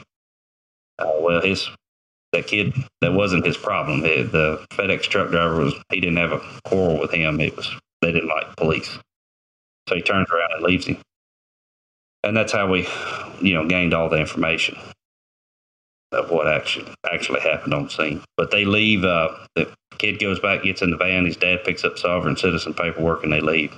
And Mike, that's something important right there. When you go back and you watch this video, that's what he's doing. He's gathering his paper because that, to your point, this for the sovereign citizens, that is very v- important for them. Their paperwork, and even though they know they've got witnesses and stuff, he's collecting his paperwork and putting the throwing papers into the van before he takes off. Yeah, and then the boy, after he throws those papers in, right after he hangs that AK out and fires four more rounds in the Bill in the ditch. So Bill was hit a total of eight times with an AK. Brandon was shot 13 times. Yeah, and three times to the head, right? Right.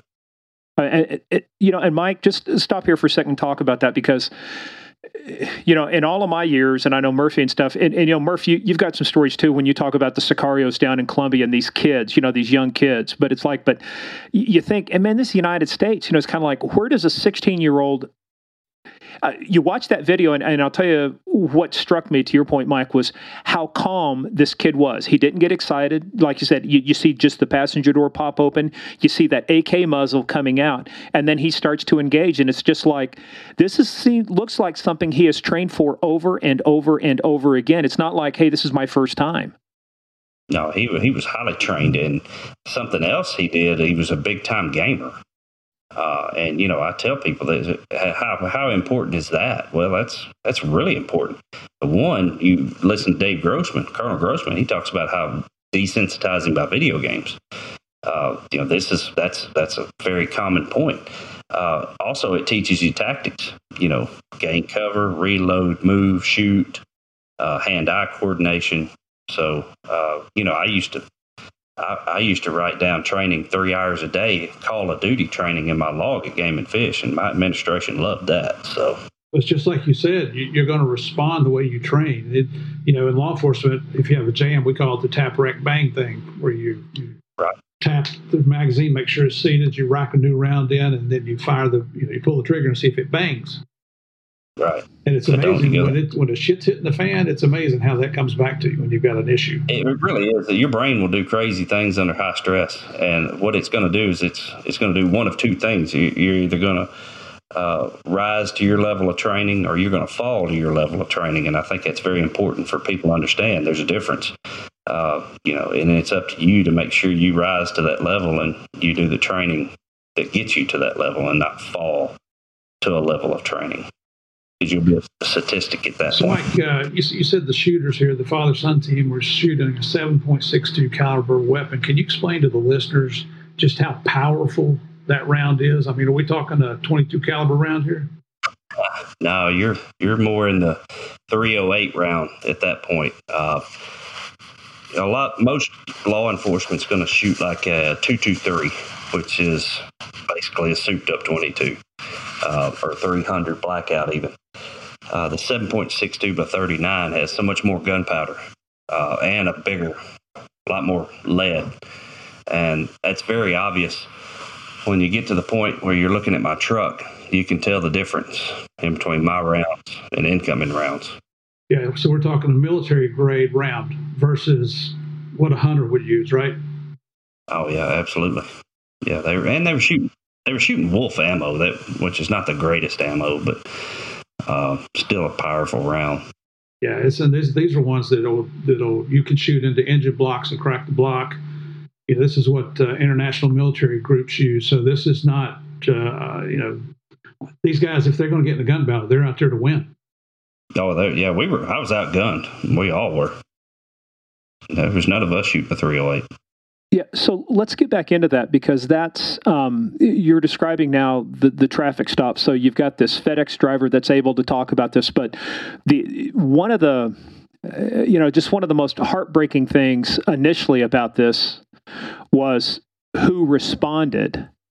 And, and Mike, I mean, the sad fact is, is that something a parent never wants to see is their child in a situation like this. And unfortunately, one of these officers, his dad, was the chief of police for West Memphis.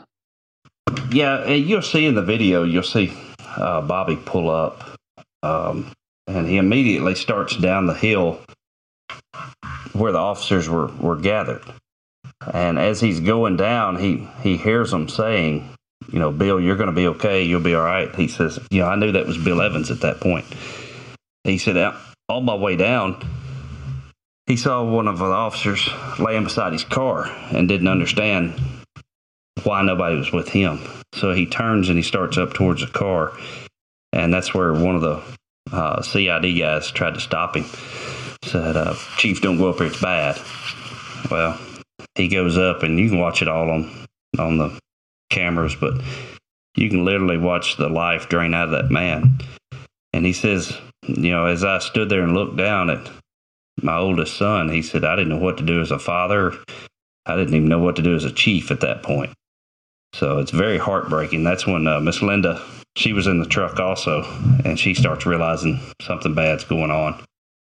And she had just had open heart surgery and wound up collapsing. They had to rush her back to the hospital. So it was pretty, pretty graphic, chaotic scene. And who is Miss Linda?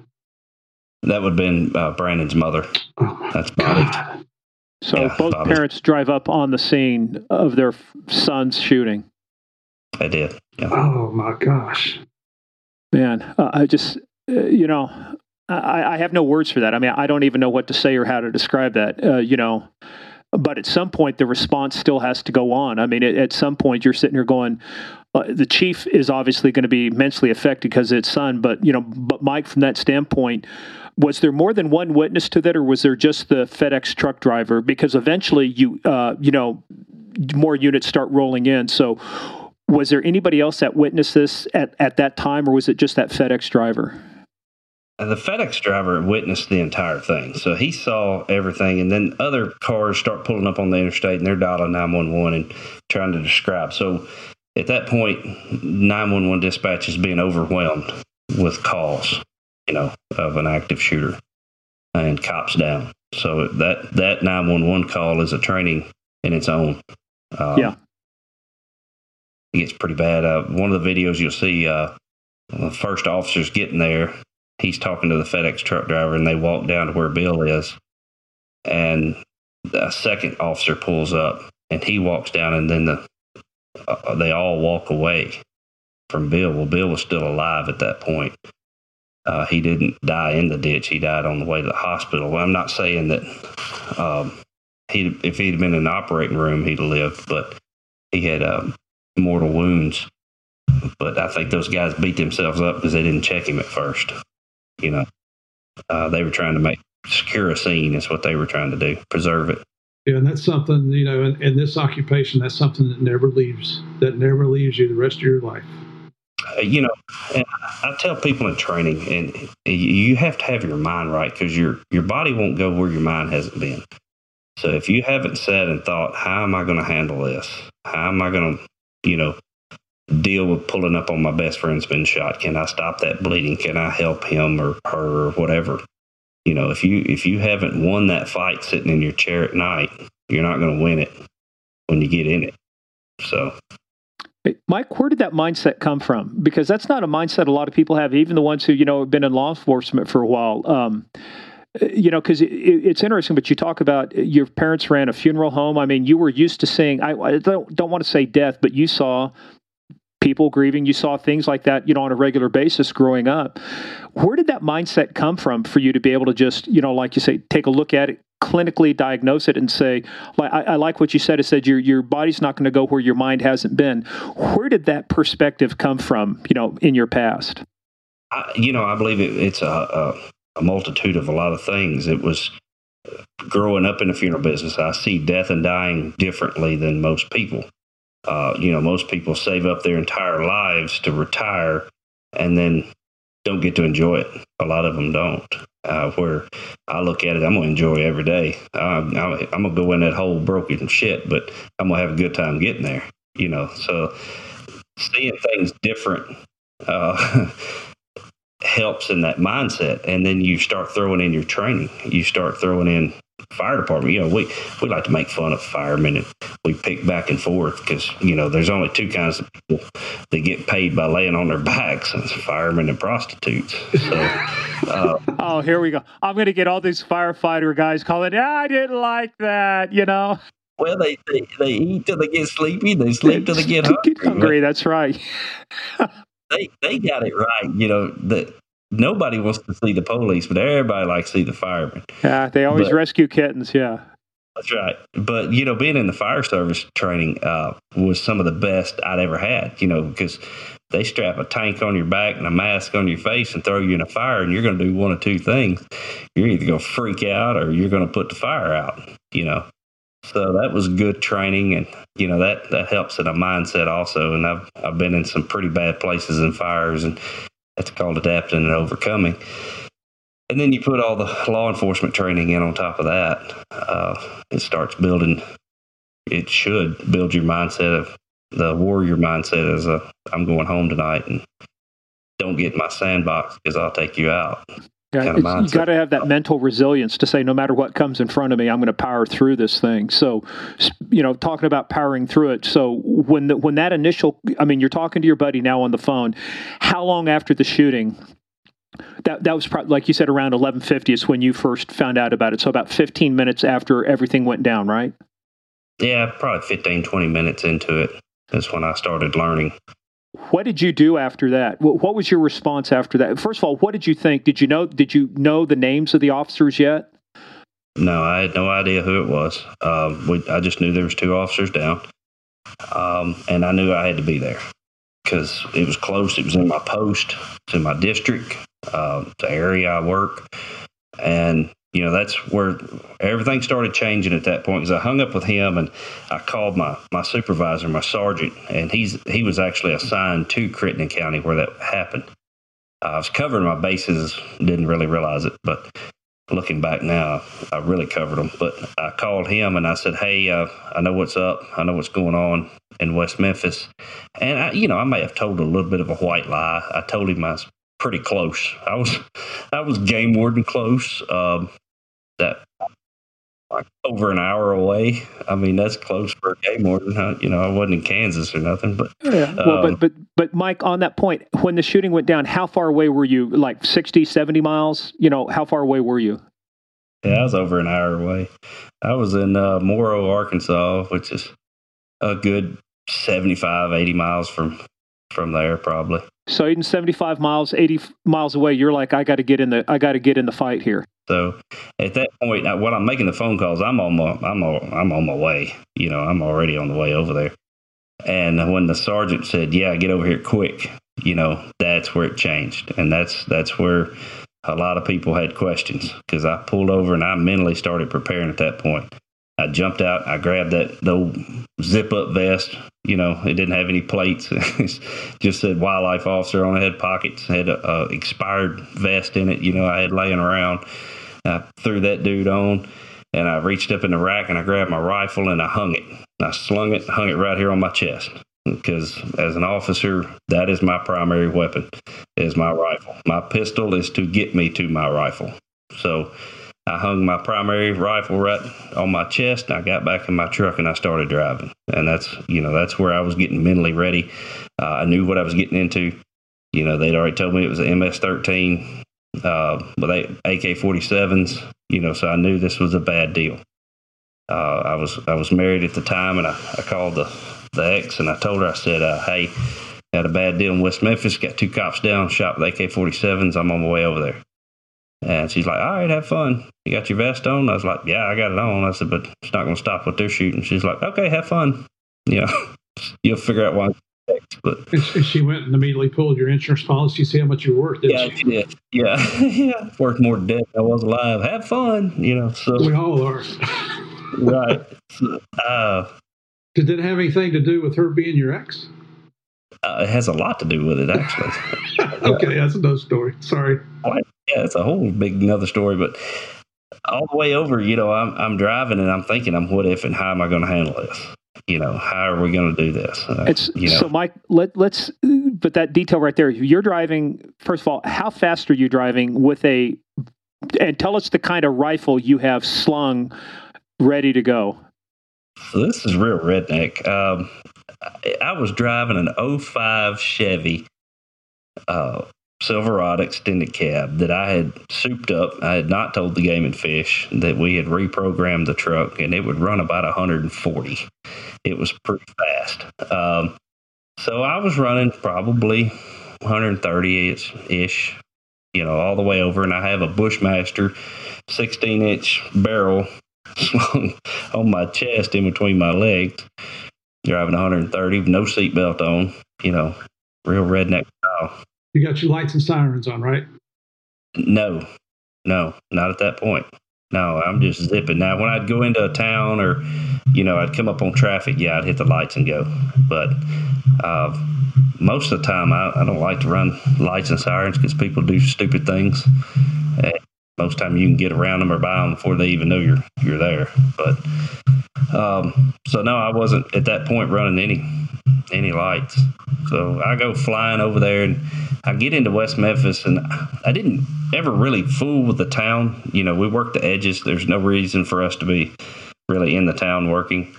So I didn't know a whole lot about the town of where I was. But I, I remember flying into town and Uh, as soon as I get in town, my, my gas light starts dinging. Ding, ding, ding, ding. Well, You no know, wonder I- at 130 miles an hour in that fuel efficient Chevy, you had to be passing everything but a gas station at this point. it burnt a lot of gas, you know, and I was so mad. I was like, "Are you kidding me?" You know, I'm flying over here trying to get into a fight. You know, I had all these things running through my mind of what we needed to do, and I got to get gas.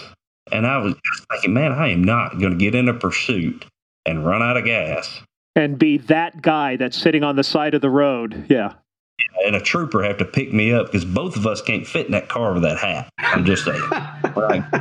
But they're impressive hats, please. They're impressive hats. And, and, and listen, what the listeners that need to understand here is that's what everybody would always remember about Mike Neal's career is he ran out of gas in a fight.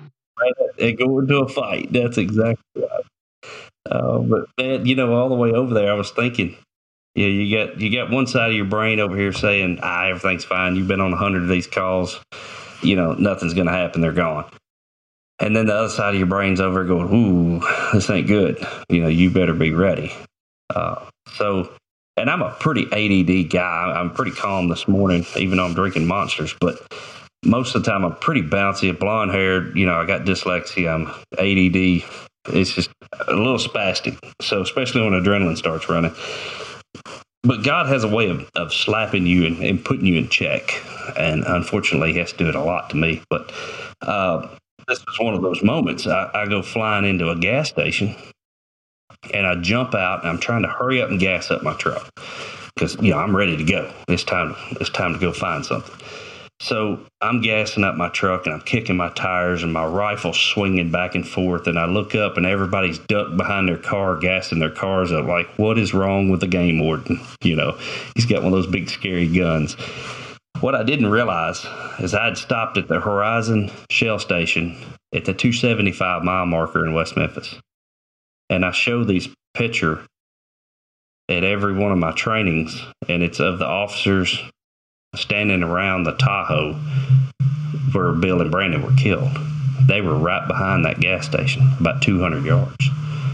So that was a, a very calming, it was really weird how everything just kind of got still. And that's where I realized That you're bad. close. Yeah. This, I'm in the middle of it now. Didn't even know it. Hey, was your truck marked in any way other than the lights? Did you have decals on the side, um, or is it just light bar? No, so my truck was a slick top uh, extended cab, had no lights to the outside, on the outside. Uh, it had just running lights, you know, up in the grill, the big KC lights, but uh, mine were all internal lights. Uh, it said state wildlife officer on the fenders and then uh, the game and fish emblem on the door. Um, so it was marked. So I get back in my truck and I'm, I'm looking at this crime scene and you know that's when the reality starts to hit, man. There's there's two guys. They did the same thing I did that morning.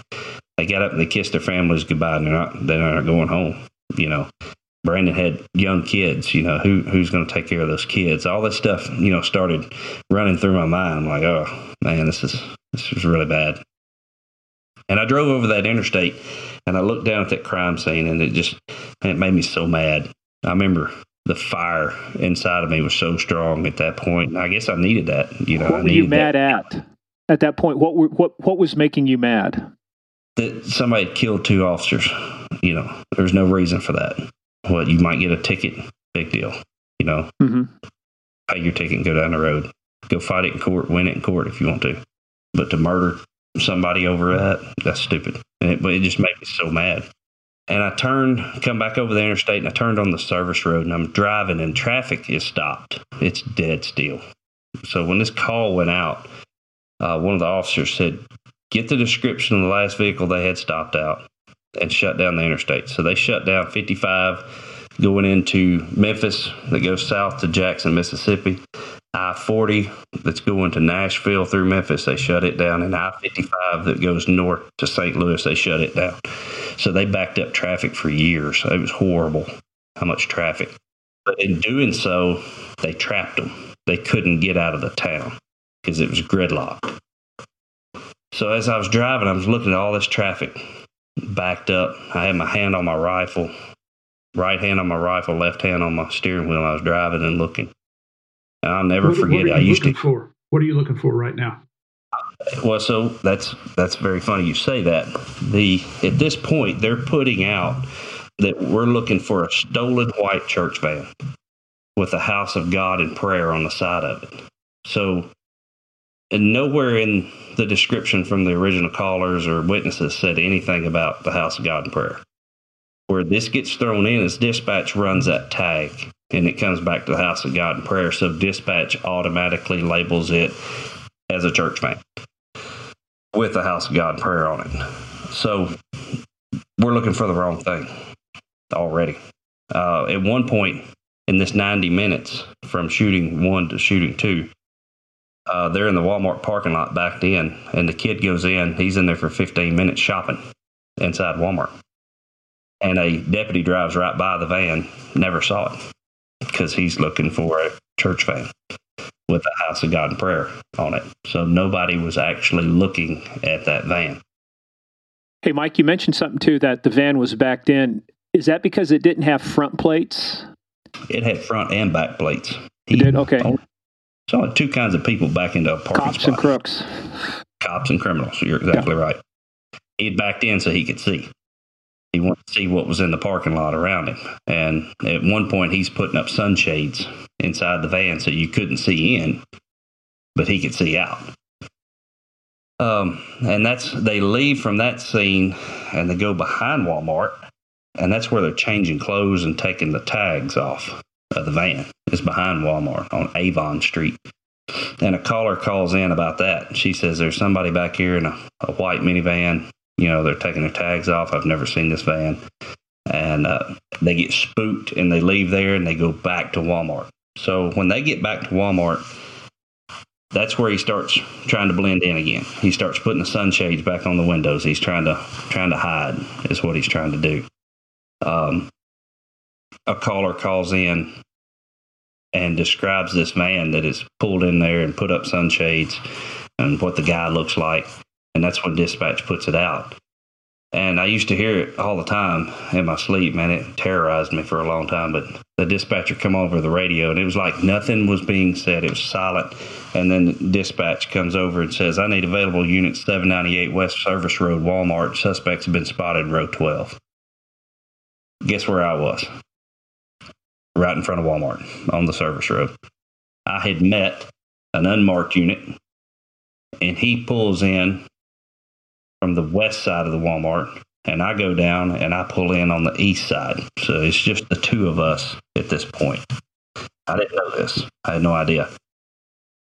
So when I pull in on the east side, coming to the west, um, as soon as I make the turn in the driveway right in front of the doors, I had rolled my windows down so I could see and hear the gunfire started.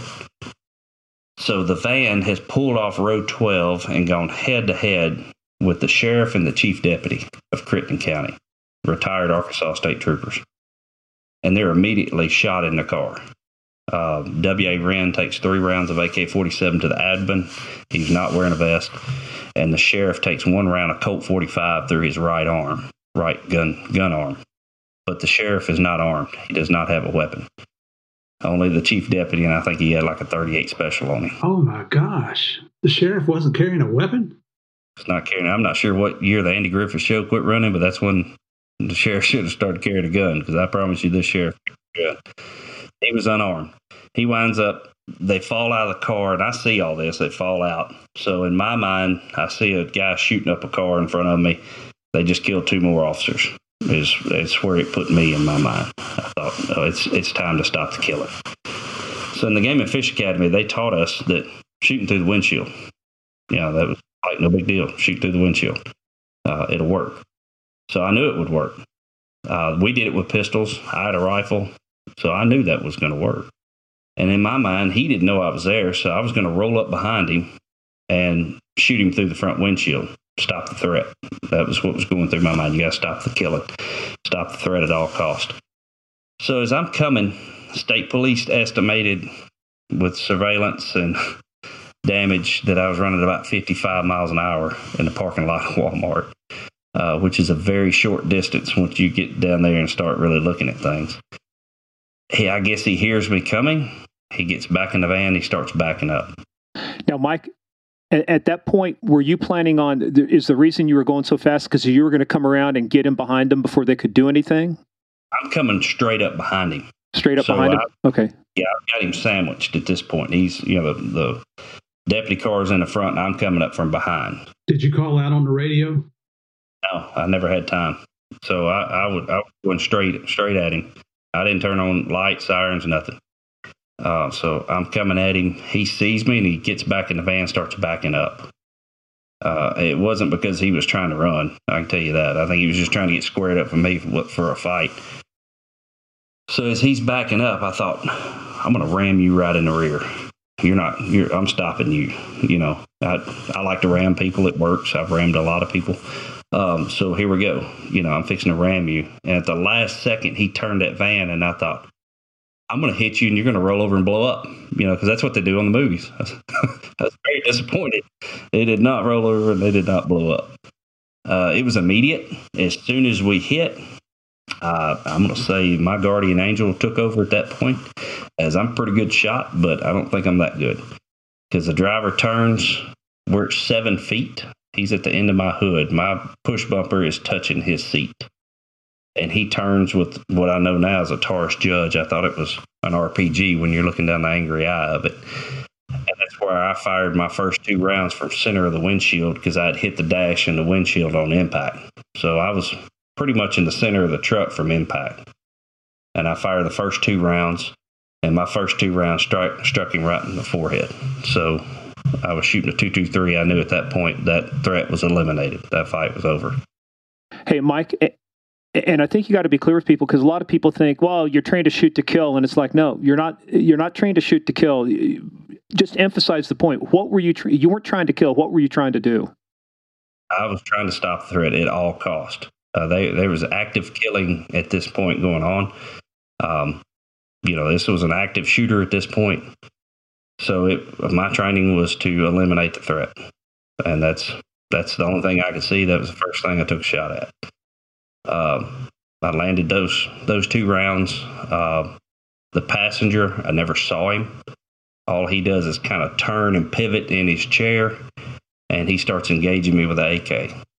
So I'm I'm still on mid center truck passenger side at this point. With no seatbelt on, right? Did you hit the steering wheel pretty hard? I did. I broke the steering wheel when I bounced off of it. Airbags didn't deploy due to the push bumper on the front. If I'd have had my seatbelt on or, or the airbag would have got me, I, I probably wouldn't have lived through that day. Because uh, what the kid does next, I mean, he just starts beating me up.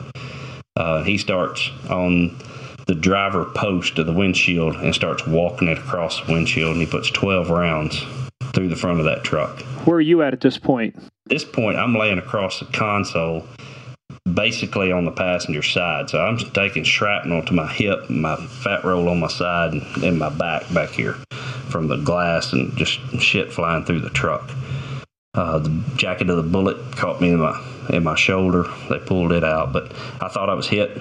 Uh, you know, I could feel it stinging. It was hurting, and I, I knew I was shot. You know, I just I thought well, you got to keep shooting, keep shooting, shoot faster. And I'm shooting, and all I can see is the fire off the end of his gun. So I'm engaging that. I know what's on the other end of that. So that's what I'm shooting at. And I never heard his gun. I never heard my gun. I do remember hearing the buffer spring inside that rifle. It's weird, the audio exclusion that your brain does.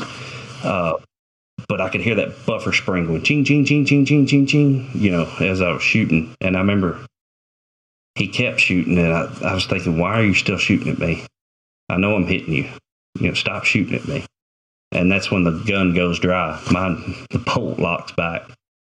Well, in our training, they put us in a vehicle, two rounds to the windshield, get out, next guy, two rounds. I never was trained in a heated environment and under extreme pressure to reload, to fix a jam, to do any of that. So I did not have that tool in my toolbox. So in, in the heat of the moment, what did I do? I didn't rise to my level of training. I fell to my level of training and I could not reload my rifle. So I'm laying on top of it, trying to reload it, getting shot at still. And I wound up closing the bolt on an empty chamber and I couldn't rack it. I was laying on top of it, laying on top of my service weapon, my pistol. Yeah. Where was your Where was your other mag? The other thing too, we talked. Where was your other magazine at at this point? Because you had it, you had a dub, you had it uh, uh, double ended magazine there. Did. I, I was tactical, is what I was. I had a mag mounted to the side of another mag, but it was a cheap little plastic mount. Well, an impact that breaks, and the mag fell off in the floor. It actually fell in the seat, and I couldn't I couldn't find the mag to get it loaded in. So that gun at that point was a paperweight. Uh, it was doing me no good. Um, in the video, you'll see I make a tactical decision, and I'd love to say I knew where I was going, but I didn't give a crap. I was being shot at, and it hurt, and I didn't like it no more. I throw it in reverse, and I held it to the floor. And I did some free landscaping for Walmart. I didn't even charge them, but I cleaned all them bushes out with my truck. And then some woman backed out and hit me, and that's my story. I'll stick to that. So I did not hit her. So Mike, but at the, at the time when, when you're taking rounds through the windshield, and like say you're laying down, what, what is literally what is going through your head at this point? What are your thoughts? Uh, I I knew I was going to die. I remember thinking there's only been one other time, and that was when I was a firefighter that I got into a building that was on fire and couldn't get out. And I remember thinking that time, well, this is this is it. And this was no different. I remember thinking, well, you did it this time you know, you've gotten into something you can't get out of. But that's when that resilience and that, that mindset hit. That's when I was pinned down, taking fire, trying to reload my rifle, thinking, man, you're not getting out of this one. You know, this is the MS 13 gang. They're going to come out of that van and shoot you through your window, you know, because I didn't know how many was in the van. And that's when I, I was like, hell no, not today. You're not getting me. I threw it in reverse, hauled butt back, and you'll see on the video I open the door and I, I transition to my pistol when I roll out. And the angles of those videos are very deceiving. So it looks like I'm 10, 10 feet from that police car that you watch from the video when I get out. My hat falls out too, but that's only about four foot. It's very tight. That that angle is very deceiving. So when I come out, that officer that's standing there on that passenger side cranks a, a round of slug shotgun by my head, and you see me duck. The reason I was ducking is I thought he shot me in the face. I mean, I felt it when he fired that round. I thought, oh my God, you about shot me. And I duck and I go around the back of my truck. And that's where I, I'm down on my knees trying to figure out where I'm hit. So I took a piece of glass through my left eye so my eyeball on my left eye was bleeding. I'd cut the center of my forehead on my laptop desk, so I had blood running in my eyes from it. I had glass in my mouth. I guess I had my mouth open. I may have been using the warrior scream or something, but there was glass in my mouth. My hands were cut to pieces. They were shredded. And I was laying down there trying to figure out what in the hell. I was hurting on my back. I, man, I've been shot. You know, I got to figure out where the bleeding's at. I could I could see I was bleeding. And one of the deputies, they call him John Ormus. He's about six seven, 350 pound dude, and he comes up and snatches me off the ground. Now I ain't no little guy. He's got me picked up screaming at me, "Are you okay? Are you okay?" Well, I just fired 30 rounds at 223 in the cab of that truck. I couldn't hear anything. All I, my head was just, you know, I was like, oh my. I said, I'm fine, put me down, you know. And he, I said, I think I'm hit. And he rips my vest open. He said, You're fine. It's just a flesh wound. Let's go. And he grabs me and starts dragging me. I was like, Hell no, I ain't going back up there. I done been shot at. I'm done with that, you know. And he's like, No, come on, we got to go. We got to go. And as I ran by my truck, I reached in and I grabbed my rifle and a spare mag and I reloaded the rifle and we advanced on the vehicle where we, we made the scene safe and drug both of them out. It was uh, very, very chaotic. From from beginning to end, just for the shootout, the time you were engaged. When I when you first told me this, I said, "No way, it's got to be longer than that." But how long did this encounter last? 17 seconds. That's going to be the name of my book. Is 17 seconds in hell. So was, you would have thought it was five minutes. I thought it went forever. Uh, but we timed it at 17 seconds from the time I engaged to the time I backed up. I fired 30 rounds of 223 and took 12 rounds of AK at seven to eight feet from one another. Was your weapon full auto or semi auto? Semi auto. So you got to pull the trigger for each round to go off. Each one, yeah. Uh, later on, I found out I, would hit the uh, sec- the 16 year old 22 times. It was all in the abdomen, and I was shooting green tip uh, steel core penetrator round. So what was going on is that that thing was going through the seat, through his abdomen, through the door, and hitting a concrete post on the other side. Those steel core penetrators were just zipping through like needles and in a gun battle, you're looking for three things. You're looking for electricity, plumbing, or structure. So if you knock out the electricity, the fight's over immediately. If you can't hit electricity, you're going for plumbing. And then you start knocking out structure. Uh, I never saw him. I couldn't see him. So I was shooting for whatever I could hit, which wound up being plumbing. And he had to bleed out, which that takes, depending on what you hit, a minute and a half or more. Uh, so he continued to fight. And I'm going to tell you, that's where those dreams, you know, you're laying there in bed and you're fighting, you're fighting, you're fighting, you're fighting, you're not getting anywhere. You're shooting, you're shooting, you're shooting, and it's not working. That's where those dreams come from. That's what makes those dreams because I knew I was hitting him. And I, I, I remember thinking, why are you still shooting at me? I know I'm hitting you, you know. Uh, so that, that bothered me for a long time.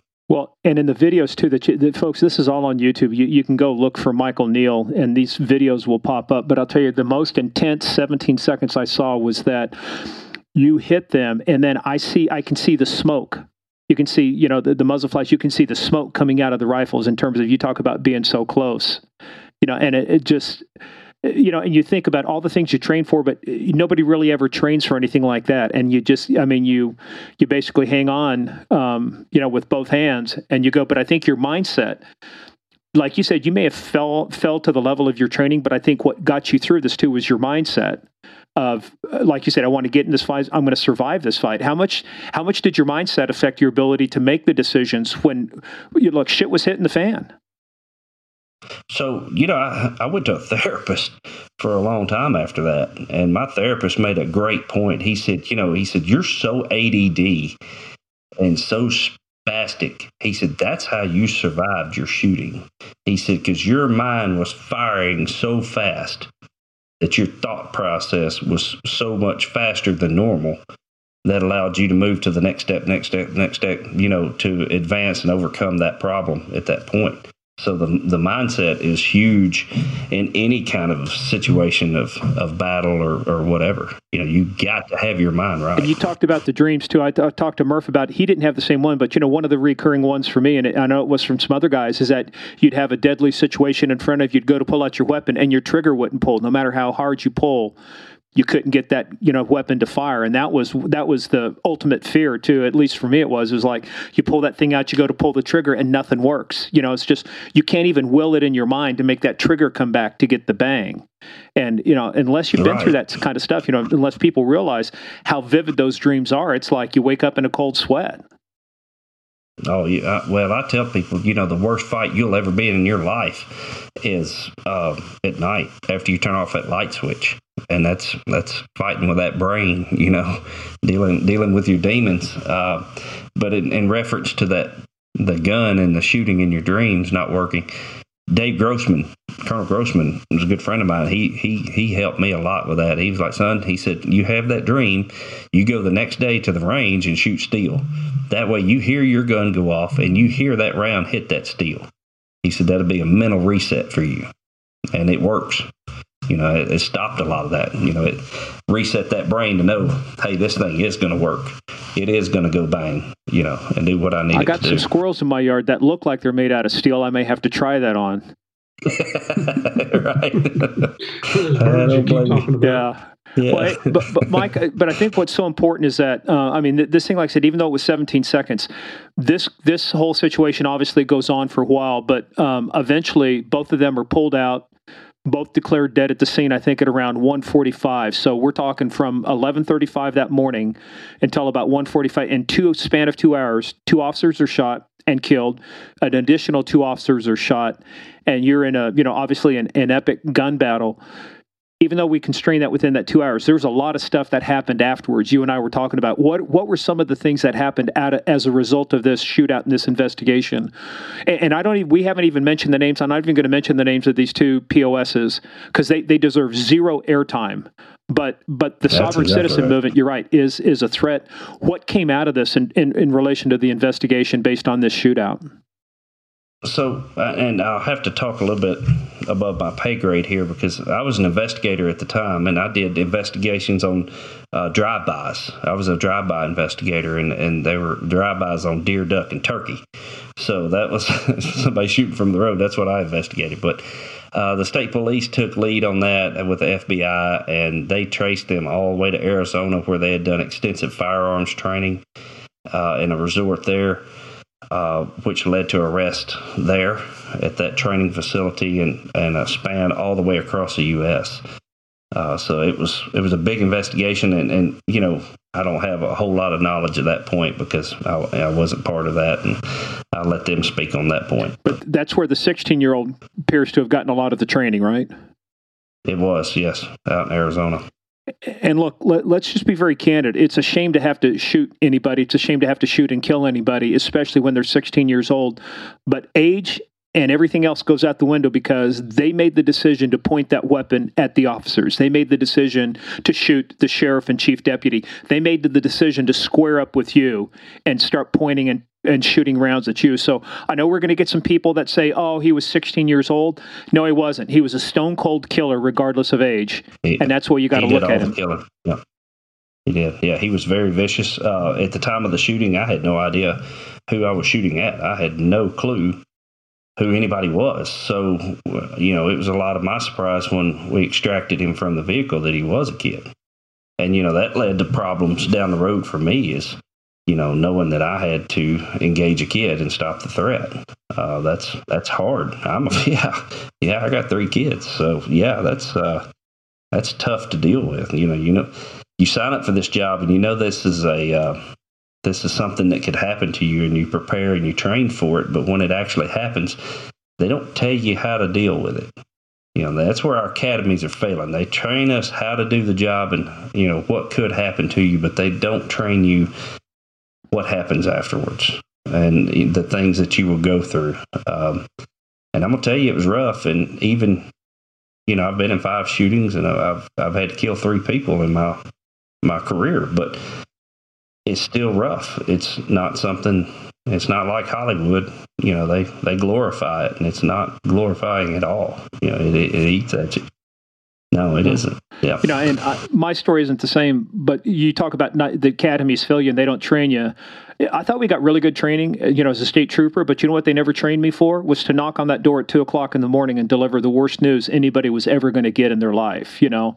And then, Oh, like, then you know, I worked a, a father and daughter killed in an accident, and I had to be, and I had a daughter, and I had to be the one to go give, you know, the news and stuff. So you're right. I mean, they don't realize the effect. Well, let, let me kind of fast forward from that to to a little bit too, Michael, because you got a lot of awards, and I, and I'm proud to say that I got to be a part of one of the awards.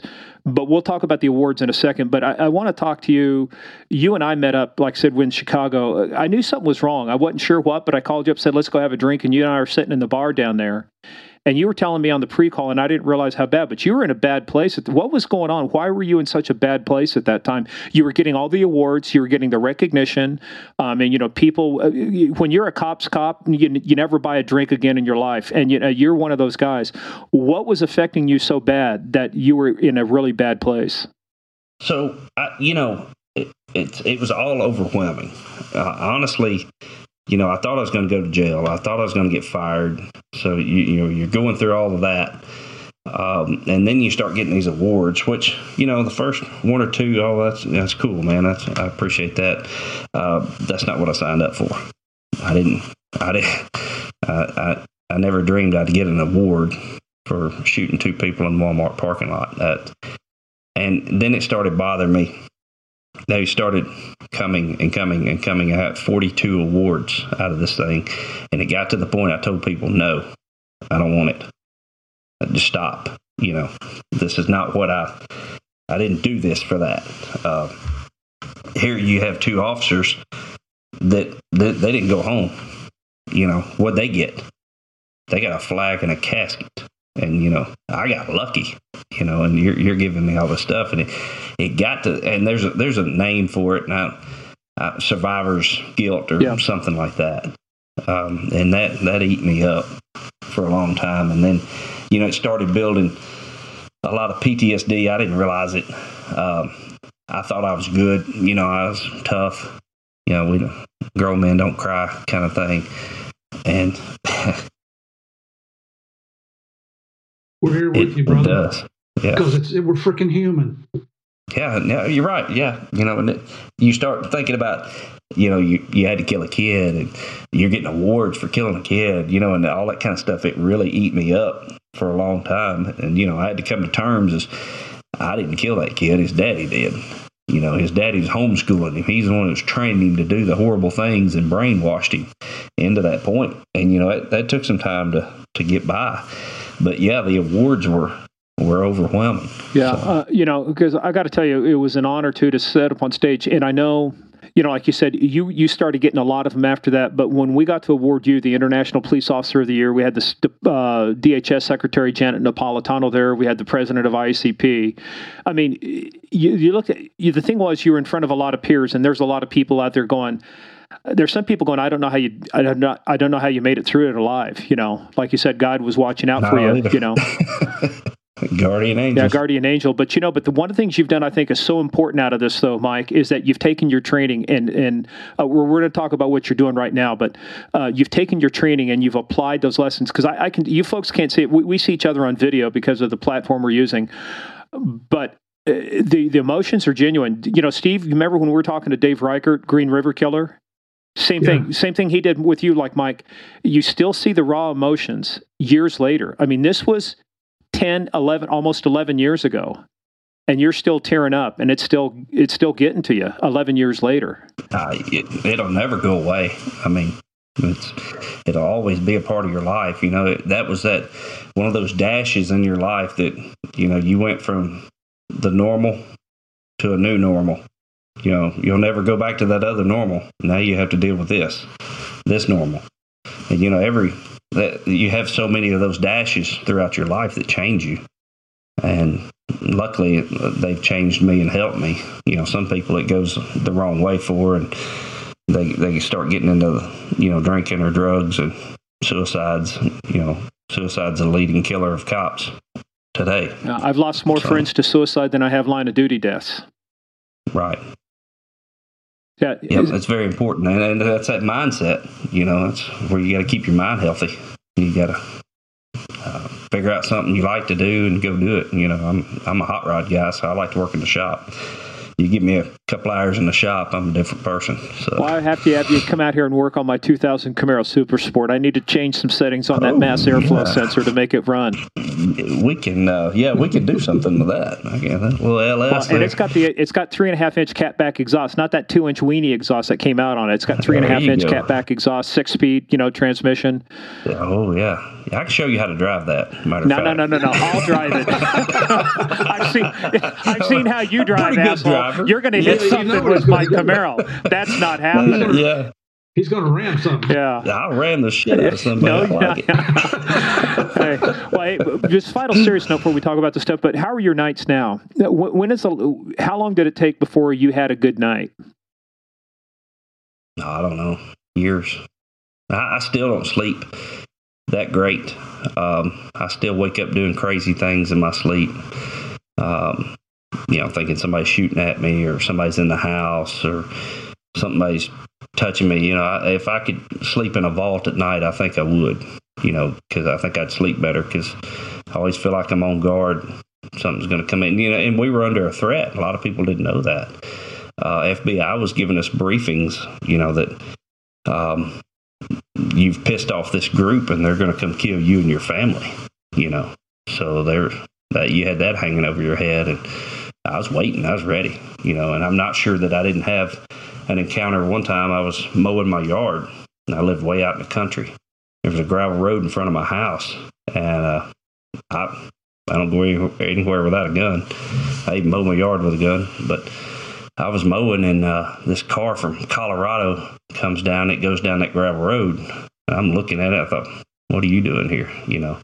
And then it turns around and then comes back up the stop sign as I'm mowing, and I just stopped the lawnmower. And there was a male driver, and we sat there and looked at each other for a second. I pulled my pistol out, laid it on my lap, and he drove off.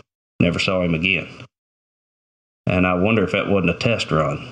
You know, if they, they were they were checking me out. You know, is he an easy target or not? I laid that pistol up there, and I guess they figured out I wasn't playing. You know. How long ago was that? Oh, that was right after the shooting. That was probably two months after the shooting, 2010. So late summer. You're always on guard. You're always ready. You know, I've, like I said, I've been in five. I'm looking for six and seven because you know I know it's coming and I'm ready for it. Uh, and that's a mindset you got to have. You know, if you got that mindset, it's not going to happen to me. That shit don't happen around here. You're you're you're screwed. You know. You're, you're fooling yourself. You're Well, that's the exactly whole right. thing about a routine call, a routine stop. There, there's nothing No, routine there's about such thing. doing any Yeah. of that. I tell people all the time in training, look, you know, your football teams, high school football teams, they watch film on their opponent all week and they run their plays. They watch their plays. They, you know, know, know how to counter their plays because Friday night, seven o'clock, they're going against their team, the, the other team, or Saturday for college or whatever, Sunday for NFL. Your MMA fighters, they watch film for months, six months at a time, and they train for that opponent six months at a time, you know, studying them so they know Saturday night at nine o'clock on UFC, they're going to fight. You know, as officers, you don't have that luxury. You don't know when your number is going to be picked. And if you're not ready for that number to be pulled, you're going to be another statistic. You know, it's not a matter of if, it's when is it going to happen to you. You know, if you're not ready, you're in trouble. You've lost the fight already. And we know from watching some of the films from the criminal intel units inside prisons and stuff, they watch prisoners working all the time on getting uh, getting searched and how to respond. You know, how to uh, counter being searched and how to de-arm. You know, uh, disarm officers and stuff. So, like you say, they don't know when the stop's can happen, but they're training for you. It's like, but when you're an officer, you're out there. It's like the the the men and women doing it today, the brothers and sisters. I don't know how they do it when you think about what's going on in Portland, Seattle, Minneapolis, all these other places. It's like you didn't sign up for it. You know, and again, people are going to talk about the social issues, but the point about it is, how would you like to live your life knowing every minute you got to be on your adrenaline's flowing, you got to be on almost feels like code red, you know, and you're watching everything all the time. You can mentally, you can only do that for so long before either you break down, your mind breaks down, your body breaks down, and then when those things happen, it either leads to you get out of the work or you kill yourself. Right. Yeah, and there's so many of them getting out. You know, um, I was in Portland the other day, and they had a couple of officers there at the hotel, and I startled one of them on accident. I was just, you know, just trying to talk to him, and he come out pretty brisk, you know, and I, I understand. Yeah, I know why he did it. I, the environment he's in, and I apologized to him. I was like, look, man, I'm sorry. I said, I know you're on, you're on code red here, but. Uh, I just wanted to talk to you. So yeah, it was pretty cool. I got got to learn a lot how they feel and what they're dealing with out there. So hats off to them. Let's talk about you now. So, like I said, we were getting onto this that you've you've now taken and applied your training. Um, uh, you know, you, you, became sheriff of Monroe County, but you and I, I, that's interesting. But I'd rather talk about what you're doing right now with uh, NF training. I mean, because you've really, and it's not just the training; it's some of the people you have working with you on the training. Let people know who some of these folks are that are working with you, and because th- this brings a whole level of credibility when you go out and you train and you say these are the guys, and you're going, wow. So, my company's name is NNF Training Solutions, and we have a website. Um, it's nftraining.org. And that's like November Foxtrot, nftraining.org. Yeah, you translate for me. Yeah. Oh, I had to do that. You're from Arkansas, so I had to articulate. I had to articulate for you. Uh, no, that's fine. But you you go on our website and you can uh, read the bios of of who we are and you know what we've done, and that way you know uh, we're legit. And of course, we've already talked about me and and what I've done, but I have a great team, and we have a conference actually coming up in July. It's an active shooter conference. In that conference, we have Raul Rivas. Uh, Raul's on our team. He is uh, one of the SWAT members that got into the shooting at Pulse nightclub and killed, uh, I believe his name was Omar Esteen, or that had gone in and killed like 53 people in, in that. Uh, Brian Murphy, he was a Sikh Temple shooting in Milwaukee. Uh, where the gunman went into the temple and started killing people, and when he pulled up, the uh, the shooter saw him. It distracted the shooter from killing any more people. Come out, shot Brian like 13 times. Um, He's on our team. He'll be at this conference. Um, we also have the Aurora Theater um, shooting in Aurora, Colorado. Uh, that commander, Jed Langington, Langen, I'm, I'm, slaughtering his name, but he's uh, he's going to be at the conference to speak on the Aurora shooting. Um, we also have the Dallas shooting. We're going to cover it. That was the one in um, Garland PD or the Dallas which uh, shooting? Dallas PD. The Dallas Dallas PD. Okay. Where they were ambushed oh, the five, in, the, right. in the streets. Yeah. Uh, San Bernardino, uh, where the the terrorist the terrorists killed thirteen people. Yep.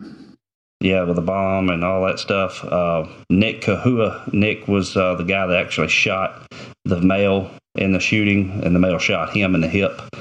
Uh, they had a gun battle back and forth there in the street in that black SUV. Uh, he'll be there to speak on that. Um, we have uh, the Columbine shooting. We're going to cover it. Uh, and we also have Parkland, um, Florida, the school shooting. So we've got a, a really good lineup of speakers. Uh, anybody's interested, they can go on our website there and sign up for that. It's going to be held in Farmington, Missouri, which is just outside of St. Louis.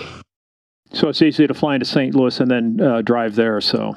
Yep, it's really good. We we specialize in. So I've been in five shootings all in and around a vehicle. So I do a lot of vehicle ambush training. Um, you know, after you live through five of them and wind up killing three people in or around a vehicle, that kind of makes you an expert, I guess. Uh, I know how to I know how to fight in a car. So that's my specialty. We also do SWAT training. Um, I have SWAT guys that come in and help us with that. I'm not a SWAT guy, wish I was. Uh, we do a lot of debriefs and mental preparedness. Um, mine is uh, we just went through a lot of mine, but I have a lot of more mental preparedness in my debrief that I do. My partner, Jason Fitzwater, he was a SWAT guy down in Florida, uh, investigator. Uh, he was going to commit suicide. So he talks about the suicide side of, you know, uh, PTSD. And then Raul, he does his debrief for us, and he, he talks about his, you know, struggles through life after uh, engaging people. Uh, so it's it's great training, man. We uh, we teach you, you know, how to reload under extreme pressure in a vehicle. Uh, we we, it, we get you as close as we can to a gunfight with actually without shooting at you with real bullets. I mean, we, we stress you to the point that you'll either lock up or you'll uh, you'll fight through it. And if you see anybody with one of those tactical clips where the dual mag holders, what's your response when you see somebody like that? golly, get a metal one if you're going to do it because a plastic one's going to break and then train with it. So I'd never trained with it. It looked cool on my gun, Tactical, but if you don't yeah. train with it, it, it will not work for you. Yeah, I promise I you. learned that lesson one time. Um, so uh, company was transporting prisoners. That was when I was a trooper, and uh, they landed at the airport. And this kid. So what did they do with the leg irons? They put it around the kid out the out around the outside of the boots he was wearing. All they did was slide it up, slide the boots off. The ankle irons, leg irons came off, and now he's running. So I'm thinking, hey, I'll go out and help you guys. They actually got down into the uh, some of the drain storm drains. So I'm thinking, I'll be cool. I get my tactical shotgun because I have a Remington 870, but I put a magazine extender on there and I have a sleeve on it with five extra shots. I'm going, I'm loaded for bear. You know what it's like to walk through a frickin' storm drain, bent over, carrying a Remington 870 with all that extra weight? Pretty soon it wasn't tactical, room. it was tactic stupid. Tactical hurt is what that is. Oh man, the back hurt for a long time. But we but we ended up did find uh, finally catch the people and uh, what a time. Hey, but but look, but beyond that, Mike though, is that look. Um, uh, you know, part of this too is is about the surviving Murph. You, you talked about this before too. You know, down in Colombia, I mean, uh, how many officers? You know, the ones that you worked with. How many? How many funerals? Yeah, How many did you lose down there in Colombia? It was countless. There were a thousand police officers, a little bit more than a thousand police officers killed in the Escobar investigation. The funerals, I mean, we went to one funeral, had eight bodies of guys we worked with on a daily basis. It's things that, uh, I, you know, I get emotional at funerals even when I don't know the cops. The first cop funeral I ever went to was in Charleston, West Virginia. And, and I'm standing there with tears running down my cheeks. And of course, the media, you know, they want to capitalize on that shit. Uh, you know, so it's, and I never met the people. It was so damn hot. the polish on my shoes melted. Melted. Yeah, I've been there. I was honor it or guard. They did that for yeah, us. Yeah. it was, uh, you know, you got to laugh about things like this because it will mentally, and I have to be careful talking about it now because I'll get emo- emotional talking to you about this, and I and it wasn't even me, you know, but these are guys that you're working with every day, and you know, thank the good Lord, my turn has not come up yet. Uh, thank God for keeping you safe, Mike, and and giving you the ability to fight through this so that you can train other uh, warriors on how to survive these encounters because they're coming, and it's just getting worse and worse in our country. I'll tell you a funny story to lighten it up. But so I got the uh, Congressional Medal of Valor. Um, President Obama was was not present that day, so we had Sleepy Joe. He was there. so I get to meet Sleepy Joe, and I'm I'm sitting there waiting on my turn to be called, and they go through the whole thing, and they, they call me up, and as I'm walking, and you got to remember, man, I'm blonde hair, ADD, you know. I was thinking, oh man, it'd be really cool if I give the vice president a coin. So I have a challenge coin in my pocket, and I'm digging in my pocket, trying to get my challenge coin out. And I'm full honor guard, class A, like the best uniform Game and Fish has, I'm all decked out. And I'm digging in my pocket. And when I look up, all the Secret Service are like, we're fixing to shoot you in the face. You know, what are you doing? And I was like, oh shit, it, it's just a coin. You know, I stick my coin up, just a coin, don't shoot, you know. So I get up on stage and, you know, I hand him the coin. We high five, do all that good stuff, you know, and talk for a second. And I see him lean over to the table where the medals were. And I thought, oh, here we go.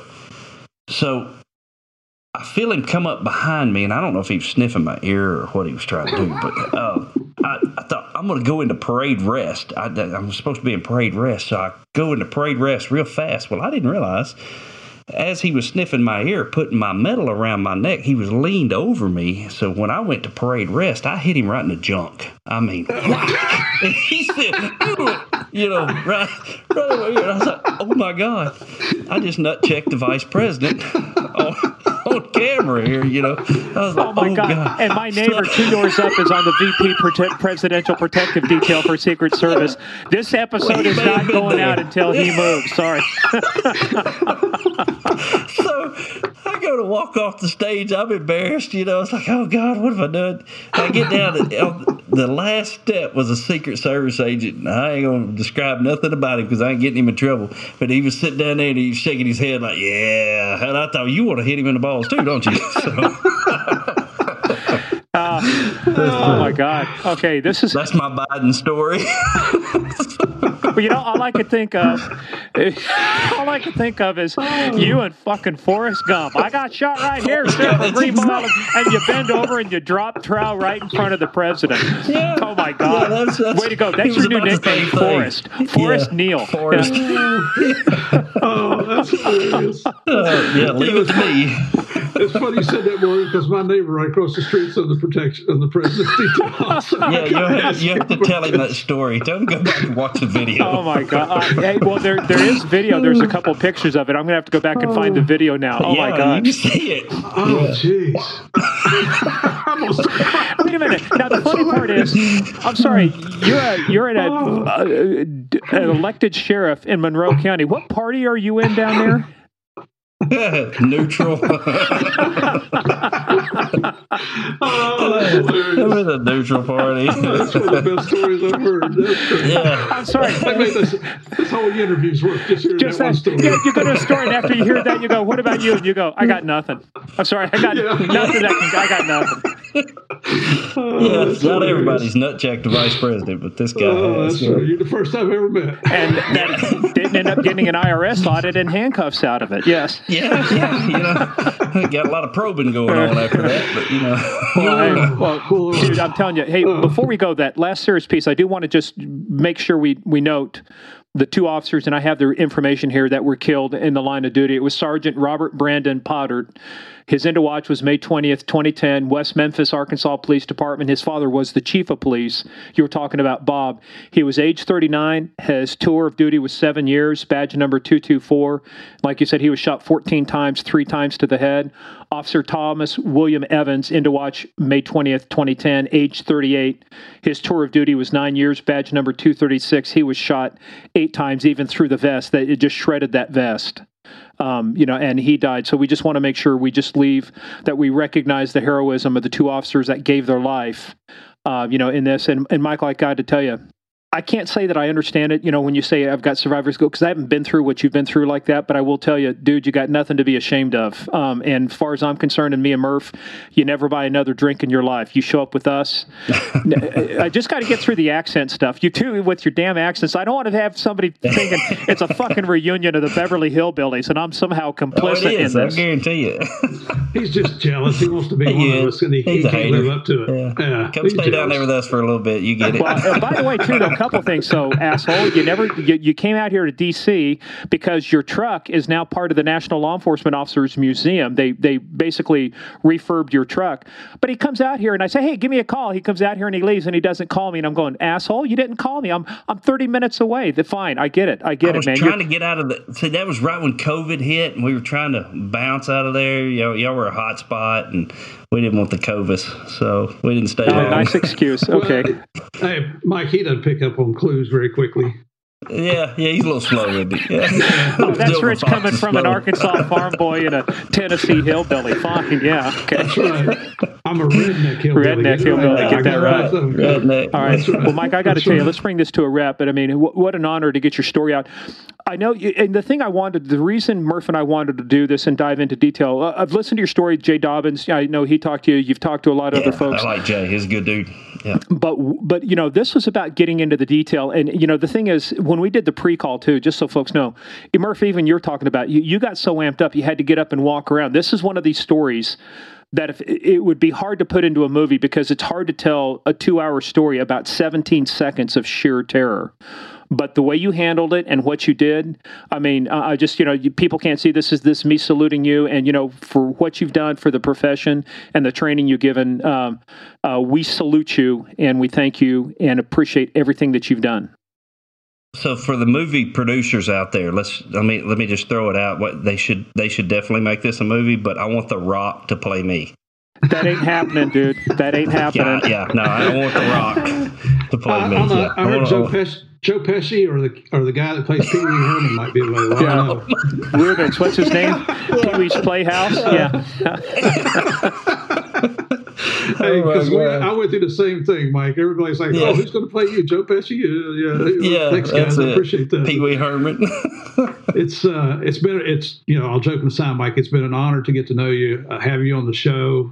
I appreciate. I know that, you don't yeah. like the the titles that go along with it, but you are a true American hero, and the fact that you're continuing on, you're fighting, you continue to fight your demons on a daily basis, but yet you're still getting out there working with the new guys or the guys on the job to, so that they can learn from your experience and hopefully survive their gun battles when they're coming because they're coming. Right. So God bless you for everything you've done, brother. You're one of us. You always will be. I appreciate that. Yeah, no, it's hard to get out and do this training and, and relive it every time. And I, it's a, it's a love hate, more of a hate. I hate doing it, uh, but you know it it helps people, and as long as people want to hear it and it, and it helps somebody, I'll do it.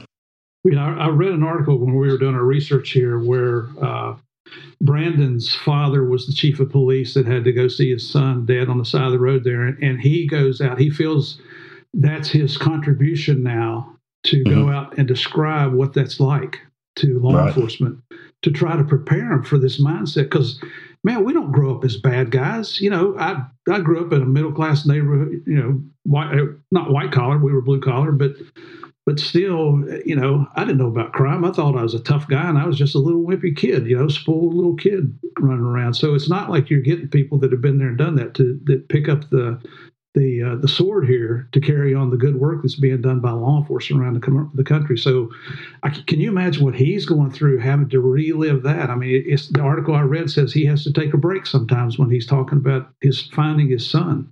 I've had to, I've done it. I've I've done my presentation in front of him and Miss Linda both, and I'm gonna tell you that was extremely hard. That's hard to go through and describe everything that's going on, and and Bobby does it too. I think he's fully retired now. I don't think he does it anymore. Uh, he retired as a chief again. They talked him into being a chief in Missouri, and he's he said he's hung it all up now. So just yeah, enjoy life. But Right. Yeah, he does. Right. Great guy. Well, folks, make sure you go to NF, like November Foxtrot, nftraining.org, especially if you're law enforcement out there. And if you're not, if your company sponsor Mike and his gang, so that the next generation of law enforcement officers are well trained, highly trained, and be selfish, folks. You want highly trained officers in your community, deputies, state troopers, conservation officers. You want these folks highly trained because you want to prevent these bad things from happening. So, hey, Mike, you stay safe, keep up the training, um, and you get to DC and you don't look me up, I'm going to ram your car. I'm going to find you. I'm going to ram your car. big, bring a big one. I live about a mile from him, Mike, so you'll get both Perfect. of us. Yeah, no, we're, we're coming back. We're, I have a I have some stuff coming up in DC this summer, so we'll be. You get out there. here, we'll tip a beer and we'll talk stories. Absolutely, I'd love it.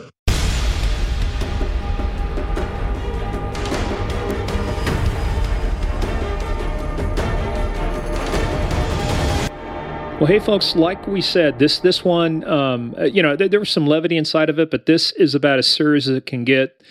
And uh, we will post the, uh, I have some video of this showing some of the things that happened. We will post this on the webpage if you go to gameofcrimespodcast.com. This is the kind of stuff, uh, it, it's, it will get your adrenaline going more than any ride you can take you know at an amusement park. And it's not funny by any means but it just tells it just tells you the kind of people out there who are willing to lay their life on the line knowing that they've already shot and killed two cops another sheriff's deputy got wounded and it's all it's literally it's it, it's either him or probably somebody else is going to get killed in that thing murph. It is and and you know that you don't that's why you don't hear law enforcement bragging about this. Shooting someone is taken very very seriously. You know regardless what you hear in the media, there are some bad cops. They're very few. It's, it's less than 1% of all law enforcement in the United States, and, and I'm guessing other parts of the world as well.